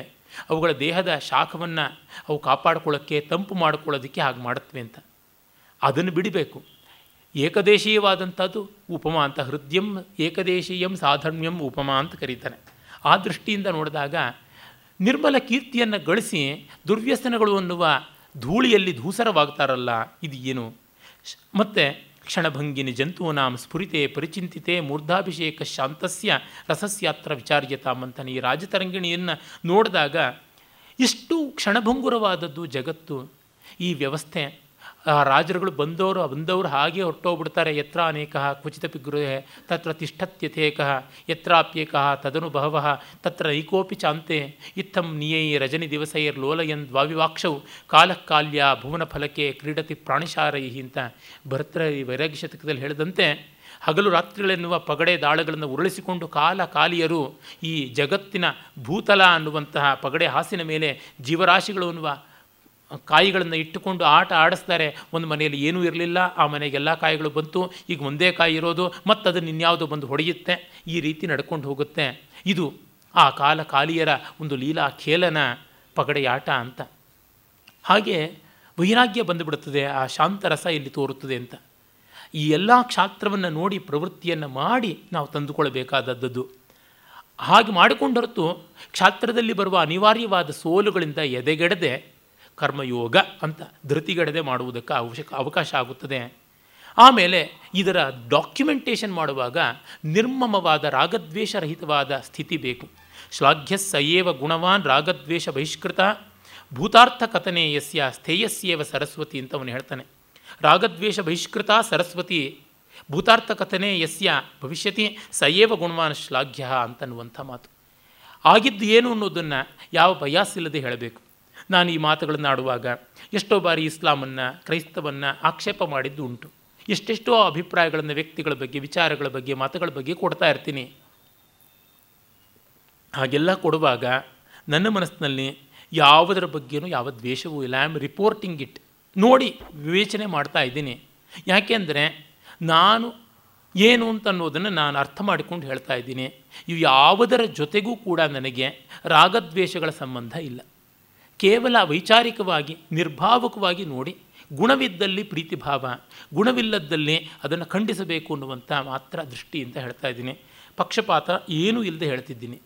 ನಮ್ಮವರ ಗುಣದೋಷಗಳನ್ನು ನನಗಿಂತ ಕಠೋರವಾಗಿ ಮತ್ತಾರು ವಿಮರ್ಶೆ ಮಾಡಲಾರು ಅನಿಸುತ್ತೆ. ಅಷ್ಟರ ಮಟ್ಟಿಗೆ ಸ್ವಜಾತಿ, ಸ್ವಜನ, ಸ್ವಭಾಷೆಯಿಂದ ಮೊದಲುಗೊಂಡು ಕ್ರಿಟಿಕಲ್ಲಾಗಿ ಹೇಳ್ತಾ ಇದ್ದೆ ನಾನು ಕನ್ನಡಿಗ. ವರ್ಣ ಬ್ರಾಹ್ಮಣ ಅಂತಂತಾರೆ. ದೇಶ ರ ಭಾರತೀಯ. ಆದರೂ ಅವೆಲ್ಲದರ ಬಗ್ಗೆ ಕನ್ನಡದಲ್ಲಿರುವಂಥ ಗುಣದೋಷಗಳು, ಬ್ರಾಹ್ಮಣ್ಯ ಅನ್ನುವಂಥದ್ರೊಳಗಿರುವ ಗುಣದೋಷಗಳು, ಭಾರತೀಯರಲ್ಲಿರುವ ಗುಣದೋಷಗಳನ್ನು ಹೇಳ್ತಾ ಬಂದಿದ್ದೀನಿ. ಇತಿಹಾಸಕಾರನಿಗೆ ಅದು ಬೇಕು ಅಂತ ಕಲ್ಹಣ ಹೇಳ್ತಾನೆ. ಏನಂದರೆ ಇಷ್ಟೆ, ನಮಗೆ ಸನಾತನ ಧರ್ಮಕ್ಕೆ ಅಲ್ಲಾನ ಒಂದು ದೇವತೆಯಾಗಿ ಒಪ್ಪಿಕೊಳ್ಳೋದು ಏನೂ ಕಷ್ಟ ಇಲ್ಲ. ಅಲ್ಲೋಪನಿಷತ್ತು ಅಂತ ಮೊದಲೇ ಸಿದ್ಧವಾಗಿದೆ. ಅಲ್ಲ, ಅಂಬ, ಅಕ್ಕ ಮೂರು ಕೂಡ ಮಾತ್ರವಾಚಕಗಳು ಅಂತ ಪಾಣಿನಿ ಎಂದೋ ಆ ಅಲ್ಲಾನ ಕನಸನ್ನು ಪೈಗಂಬರ್ ಇರಲಿ, ಅವರ ಪೂರ್ವ ಪೂರ್ವ, ಪೂರ್ವಾತಿ ಪೂರ್ವಜರು ಕಾಣುವುದಕ್ಕೆ ಒಂದು ಸಾವಿರ ವರ್ಷಕ್ಕೆ ಮುಂಚೆನೇ ಹೇಳಿಬಿಟ್ಟಿದ್ದಾನೆ ಭಗವಾನ್ ಪಾಣಿನಿ ಸೂತ್ರ ರೂಪದಲ್ಲಿ. ಹಾಗಾಗಿ ಪರತತ್ವ ಅಂತ ಒಪ್ಪಿಕೊಳ್ಳೋಕ್ಕೇನು ಕಷ್ಟ ಇಲ್ಲ. ಕ್ರಿಸ್ತನನ್ನು ಒಬ್ಬ ಋಷಿ ಅಂತ, ಒಬ್ಬ ಜ್ಞಾನಿ ಅಂತ, ಒಂದು ಅವತಾರ ಅಂತ ಕೂಡ ಒಪ್ಕೊಳ್ಳೋಕ್ಕೆ ಕಷ್ಟ ಏನೂ ಇಲ್ಲ. ಬಹಳ ಹಿಂದೆ ನಾನು ಯೇಸು ಕೃಷ್ಣೀಯಂ ಅಂತ ಒಂದು ದ್ವಿಸಂಧಾನ ಕಾವ್ಯ ಬರೀಬೇಕು ಅಂತಲೇ ಹೊರಟೆ. ಆಮೇಲೆ ಮತಾಂತರ ಮಾಡಿಕೊಳ್ಳೋರಿಗೆ ಅದು ತುಂಬ ಆಸ್ಪದ ಆದೀತು. ನಾನು ಆ ಒಂದು ಅಗ್ನಿಗೆ ಆಜ್ಯಾಹುತಿ ಕೊಡಬಾರ್ದು ಅಂತ ಸುಮ್ಮನೆ ಆದೆ. ಒಂದಷ್ಟು ಪದ್ಯಗಳು ಬರೆದಿಟ್ಟಿದ್ದೆ. ಆದರೂ ಈಚೆಗಷ್ಟೇ ಹಾಸನದ ನನ್ನೊಬ್ಬರು ಸ್ನೇಹಿತರು ಪ್ರೊಫೆಸರ್ ನರಹರಿ ಎನ್ನುವರಿಗೆ ಅವರು ಶೃಂಗೇರಿಯ ಕಡೆಯವರು, ಅವರ ಅಣ್ಣಂದರು ಸ್ವಾಮಿಗಳಿಗೆ ವ್ಯಾಕರಣ ಪಾಠ ಹೇಳದಂಥ ವಿದ್ವಾಂಸರು, ನಮ್ಮ ಡಾಕ್ಟರ್ ಪರಮೇಶ್ವರ ಅವರ ತಮ್ಮಂದರು ಪ್ರೊಫೆಸರ್ ನರಹರಿಯವರು. ಅವರು ಯೇಸುವಿನ ಚರಿತ್ರೆ ಅಂತ ಒಂದು ಭಾವಿನಿ ಷಟ್ಪದಿ ಕಾವ್ಯ ಬರೆಯೋದಕ್ಕೆ ನಾನು ಉತ್ತೇಜನ ಕೊಟ್ಟೆ. ಅವರು ಬರೆಯೋಕ್ಕೆ ಆರಂಭ ಮಾಡಿದರು. ಹೀಗೆ ಬರೀರಿ, ಹಾಗೆ ಬರೀರಿ. ಒಳ್ಳೆಯದು, ಈ ಮಾದರಿಯಲ್ಲಿ ಕಾವ್ಯ ಬರಲಿ ಅಂತಂದೆ. ಅದು ಕ್ರೈಸ್ತ ಸಂಸ್ಥೆಗಳೇ ಅಚ್ಚು ಮಾಡಿಸಿವೆ. ನನ್ನ ಮುಂದೇನೂ ಅದು ಬಂದಿದೆ, ಮನೆಯಲ್ಲಿದೆ. ಅಭಿಪ್ರಾಯವನ್ನು ಕೊಡಬೇಕು ಅಂತ ಅವರು ಕೇಳಿದ್ದಾರೆ. ಕೆಲವೊಂದು ಪದ್ಯಗಳನ್ನು ಮೊದಲು ಓದಿದ್ದೆ. ಅಂದರೆ ಅದರೊಳಗೂ ಅವ್ರು ಹೇಳಿದ್ದಾರೆ, ನನ್ನ ಹೆಸರನ್ನು ಕೂಡ ಹಾಕಿದ್ದಾರೆ. ಅಂದರೆ ಕ್ರಿಸ್ತನ ಬಗ್ಗೆ ಬರೆಯುವ ಕಾವ್ಯಕ್ಕೆ ಗೊಲ್ಗೊಥಾ ಅಂತ ಕಾವ್ಯವನ್ನು ನಾನು ಸಂಸ್ಕೃತಕ್ಕೆ ಅನುವಾದ ಮಾಡಿದವನು, ಕ್ರಿಸ್ತನ ಕೊನೆಯ ದಿನದ ಬಗ್ಗೆ. ಹೀಗಾಗಿ ಕ್ರೈಸ್ತವಾಗಲಿ ಇಸ್ಲಾಂ ಆಗಲಿ ಯಾವುದರ ಬಗ್ಗೆ ದ್ವೈತಿನೋ ಹಿ ವಿರುದ್ಧಂತೆ ತೈರಯಂನ ವಿರುದ್ಧತೆ. ಗೌಡಪಾದರ ಮಾತು ನಮ್ಮದೇ ಆಗಿರತಕ್ಕಂಥದ್ದು. ಯಾವ ವಿಪ್ರತಿಪತ್ತಿಯೂ ಇಲ್ಲ. ಆದರೆ ಭಾರತದಂಥ ದೇಶ ಈ ಪರಂಪರೆ ಜಗತ್ತಿಗೆ ಬೇಕು. ಜಗತ್ತು ಹಿಂದೂಗಳಾದ ತಕ್ಷಣ ಸರಿಯಾಗೋಲ್ಲ, ಮುಸ್ಲಿಮರಾದ ತಕ್ಷಣ ಸರಿಯಾಗೋಲ್ಲ ನಾಸ್ತಿಕರಾದ ತಕ್ಷಣ ಸರಿಯಾಗೋಲ್ಲ, ಪ್ರತಿಯೊಬ್ಬನೂ ಅಧ್ಯಾತ್ಮವಾದಿ ಆದಾಗಲೇ ಸರಿಯಾಗುವಂಥದ್ದು. ಅದು ಅಸಂಭಾವ್ಯ. ಆದರೆ ಒಳ್ಳೆಯದು ಎಲ್ಲರೂ ಆಧ್ಯಾತ್ಮಿಕರಾಗೋದಕ್ಕೆ ಸಾಧ್ಯವಿಲ್ಲ. ಆದರೆ ಅಧ್ಯಾತ್ಮ ತತ್ವಕ್ಕೆ ಗೌರವ ಕೊಡುವಂತೆ ಆದರೂ ಆದರೆ ಮೇಲು. ನನಗಾಗೋಲ್ಲಪ್ಪ, ದೊಡ್ಡ ಸ್ಥಾನ, ಆದವರಿಗೆ ನಮಸ್ಕಾರ. ಅನ್ನುವ ಮಟ್ಟಕ್ಕೆ ನಮ್ರತೆ ಬೆಳೆಸಿಕೊಂಡ್ರೆ ಸಾಕು. ಈ ದೃಷ್ಟಿಯಿಂದ ನೋಡಿದಾಗ ಇಡೀ ಇತಿಹಾಸ, ಬರೀ ಭಾರತೀಯ ಇತಿಹಾಸ ಅಲ್ಲ ಜಗದ್ದಿತಿಹಾಸವನ್ನೇ ನೋಡ್ತಾ ಇದ್ದಾಗ ಇದು ಬಹಳ ವಿಚಿತ್ರವಾದದ್ದು. ಇದು ಐಶ್ವರ್ಯವಾದಂಥ ಲೀಲೆ ಪರಾ ಪ್ರಕೃತಿಯ ಚೇಷ್ಟಿತ ಅಂತ ಅನಿಸ್ಬಿಡ್ತದೆ. ರಾಜತರಂಗಿಣಿಯ ಕಡೇ ಶ್ಲೋಕದಿಂದ ಮುಗಿಸ್ತಾ ಇದ್ದೀನಿ. ಗೋದಾವರಿ ಸರಿದಿವೊತ್ತುಮುಲೈಸ್ತರಂಗೈ ವಕ್ರೈ ಸ್ಫುಟಂ ಸಪದಿ ಸಪ್ತಭಿರಾಪತಂತಿ. ಶ್ರೀಕಾಂತಿರಾಜ ವಿಪುಲಾಭಿಜನಾಬ್ಧಿ ಮಧ್ಯಂ ವಿಶ್ರಾಂತಿಯೇ ವಿಶತಿ ರಾಜತರಂಗಿಣೀಯಂ ಅಂತ ಸಪ್ತ ಗೋದಾವರಿಗಳು ಅಂತ ಗೋದಾವರಿ ಸಪ್ತದ ವಿಭಕ್ತವಾಗುತ್ತದೆ. ಅದು ಸಮುದ್ರ ಸೇರುವಾಗ ಗೋದಾವರಿ ಜಿಲ್ಲಾ ಆಂಧ್ರ ಪ್ರದೇಶದಲ್ಲಿದೆಯಲ್ಲ.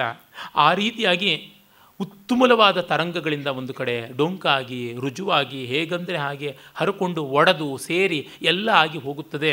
ಈ ರಾಜ ತರಂಗಿಣಿ ಈ ಕ್ಷಾತ್ರ ಪರಂಪರೆಯು ಆ ಥರ ಎಲ್ಲಿಗೆ ಅಂತಂದರೆ ಜನಾಭಿ ಮದ್ ಜನಾಬ್ಧಿ ಮಧ್ಯಂ ಜನಸಾಗರದ ಮಧ್ಯೆ ವಿಶ್ರಾಂತಿಗೋ, ವಿಶ್ರಾಂತಿಗೋಸ್ಕರ ಅಂತ. ಅಂದರೆ ಕ್ಷಾತ್ರ ಕಡೆಗೆ ಹುಟ್ಟಿದ್ದಲ್ಲಿ ಜನಯಂತಿ ರಾಜಾನಂ ಇತಿ ಜನಃ ಅಂತ. ಜನಯಂತಿ ರಾಜಾನಂ ಇತಿ ಜನಾ, ಮಹಾಜನಾ. ಮಹಾಜನರಲ್ಲಿ ಹುಟ್ಟಿದ ಕ್ಷಾತ್ರ ಈ ಕ್ಷತ್ರಿಯೋತ್ತಮ ಮಹಾಜನರನ್ನ ಪ್ರಜಾ, ಪ್ರಕೃಷ್ಟತ್ವೇನ ಜಾತಾ ಏತಾ ಇತಿ ಪ್ರಜಾ ಅಂತ ತನ್ನ ಹುಟ್ಟಿಗೆ ಕಾರಣವಾದ ಜನವನ್ನು ತನ್ನ ಮಕ್ಕಳು ಅಂತ ನೋಡ್ಕೋತಾನೆ. ಮತ್ತು ಅವರಲ್ಲಿಯೇ ಸೇರಿ ಅಲ್ಲಿಂದಲೇ ಹುಟ್ಟಿ ಅವನು ಮತ್ತೆ ಕ್ಷತ್ರಿಯ ಅಂತ ಅನಿಸ್ಕೊಳ್ತಾನೆ. ಹೀಗೆ ಜನವೇ ಒಂದನ್ನು ಹುಟ್ಟಿಸುವಂಥದ್ದು, ಜನವೇ ಮತ್ತೆ ಅದಕ್ಕೆ ಮಕ್ಕಳು ಆಗತಕ್ಕಂಥದ್ದು, ತಂದೆಯೇ ಮಗುವಾಗುವುದು ಅಂತಂದರೆ ಇದೆ ಜಗತ್ತಿನ ಜನತೆ ಪ್ರಜೆಯೇ ಆಗುತ್ತದೆ. ಪ್ರಜಾ ಜನವಾಗುತ್ತೆ, ಜನ ಪ್ರಜೆ ಆಗುತ್ತದೆ ಈ ಬಾಂಧವ್ಯ ಚೆನ್ನಾಗಿರಬೇಕು. ಅದು ಬಹಳ ಮುಖ್ಯ. ಆ ದೃಷ್ಟಿಯಿಂದ ಕ್ಷತ್ರಿಯೋತ್ತಮನಾಗಿ ಅವತರಿಸಿದ ರಾಮ, ಕೃಷ್ಣ ನಮಗೆ ದೊಡ್ಡ ಆದರ್ಶ. ಬುದ್ಧನೂ ಕ್ಷತ್ರಿಯೋತ್ತಮನಾಗಿಯೇ ಹುಟ್ಟಿದಂಥವನು, ಬ್ರಾಹ್ಮದ ಕಡೆಗೆ ಒಲದವನು. ಅದರೊಳಗೆ ಪರಿಪೂರ್ಣತೆ ಮಧ್ಯಮಣಿಯಾದಂಥ ಭಗವಾನ್ ಶ್ರೀಕೃಷ್ಣ. ಅವನು ಹೇಳಿ ಮಾಡಿ ಎಲ್ಲ ತೋರ್ಪಡಿಸಿದ್ದಾನೆ. ಆ ಗೀತಾರ್ಥವನ್ನು ಹೃದಯದಲ್ಲಿ ಇಟ್ಕೊಳ್ಳೋಣ ಕ್ಷುದ್ರಂ ಹೃದಯ ದೌರ್ಬಲ್ಯಂ ತ್ಯಕ್ತೋತ್ತಿಷ್ಠ ಪರಂತಪ, ಹತೋ ವಾ ಪ್ರಾಪ್ಸಿಸಿ ಸ್ವರ್ಗಂ, ಜಿತ್ವಾ ವಾ ಲಭಸೆ ಮಹಿಂ, ಅಥವಾ ಭೋಕ್ಷಸೆ ಮಹಿಂ ಅಂತ ಏನಿದೆ, ಅದು ನಮಗೆ ಆಗಬೇಕಾದಂಥದ್ದು. ಆ ದೃಷ್ಟಿಯಲ್ಲಿ ಈ ಮಾತುಗಳು ಸಾಫಲ್ಯ ಕಾಣಲಿ. ನಮಸ್ಕಾರ.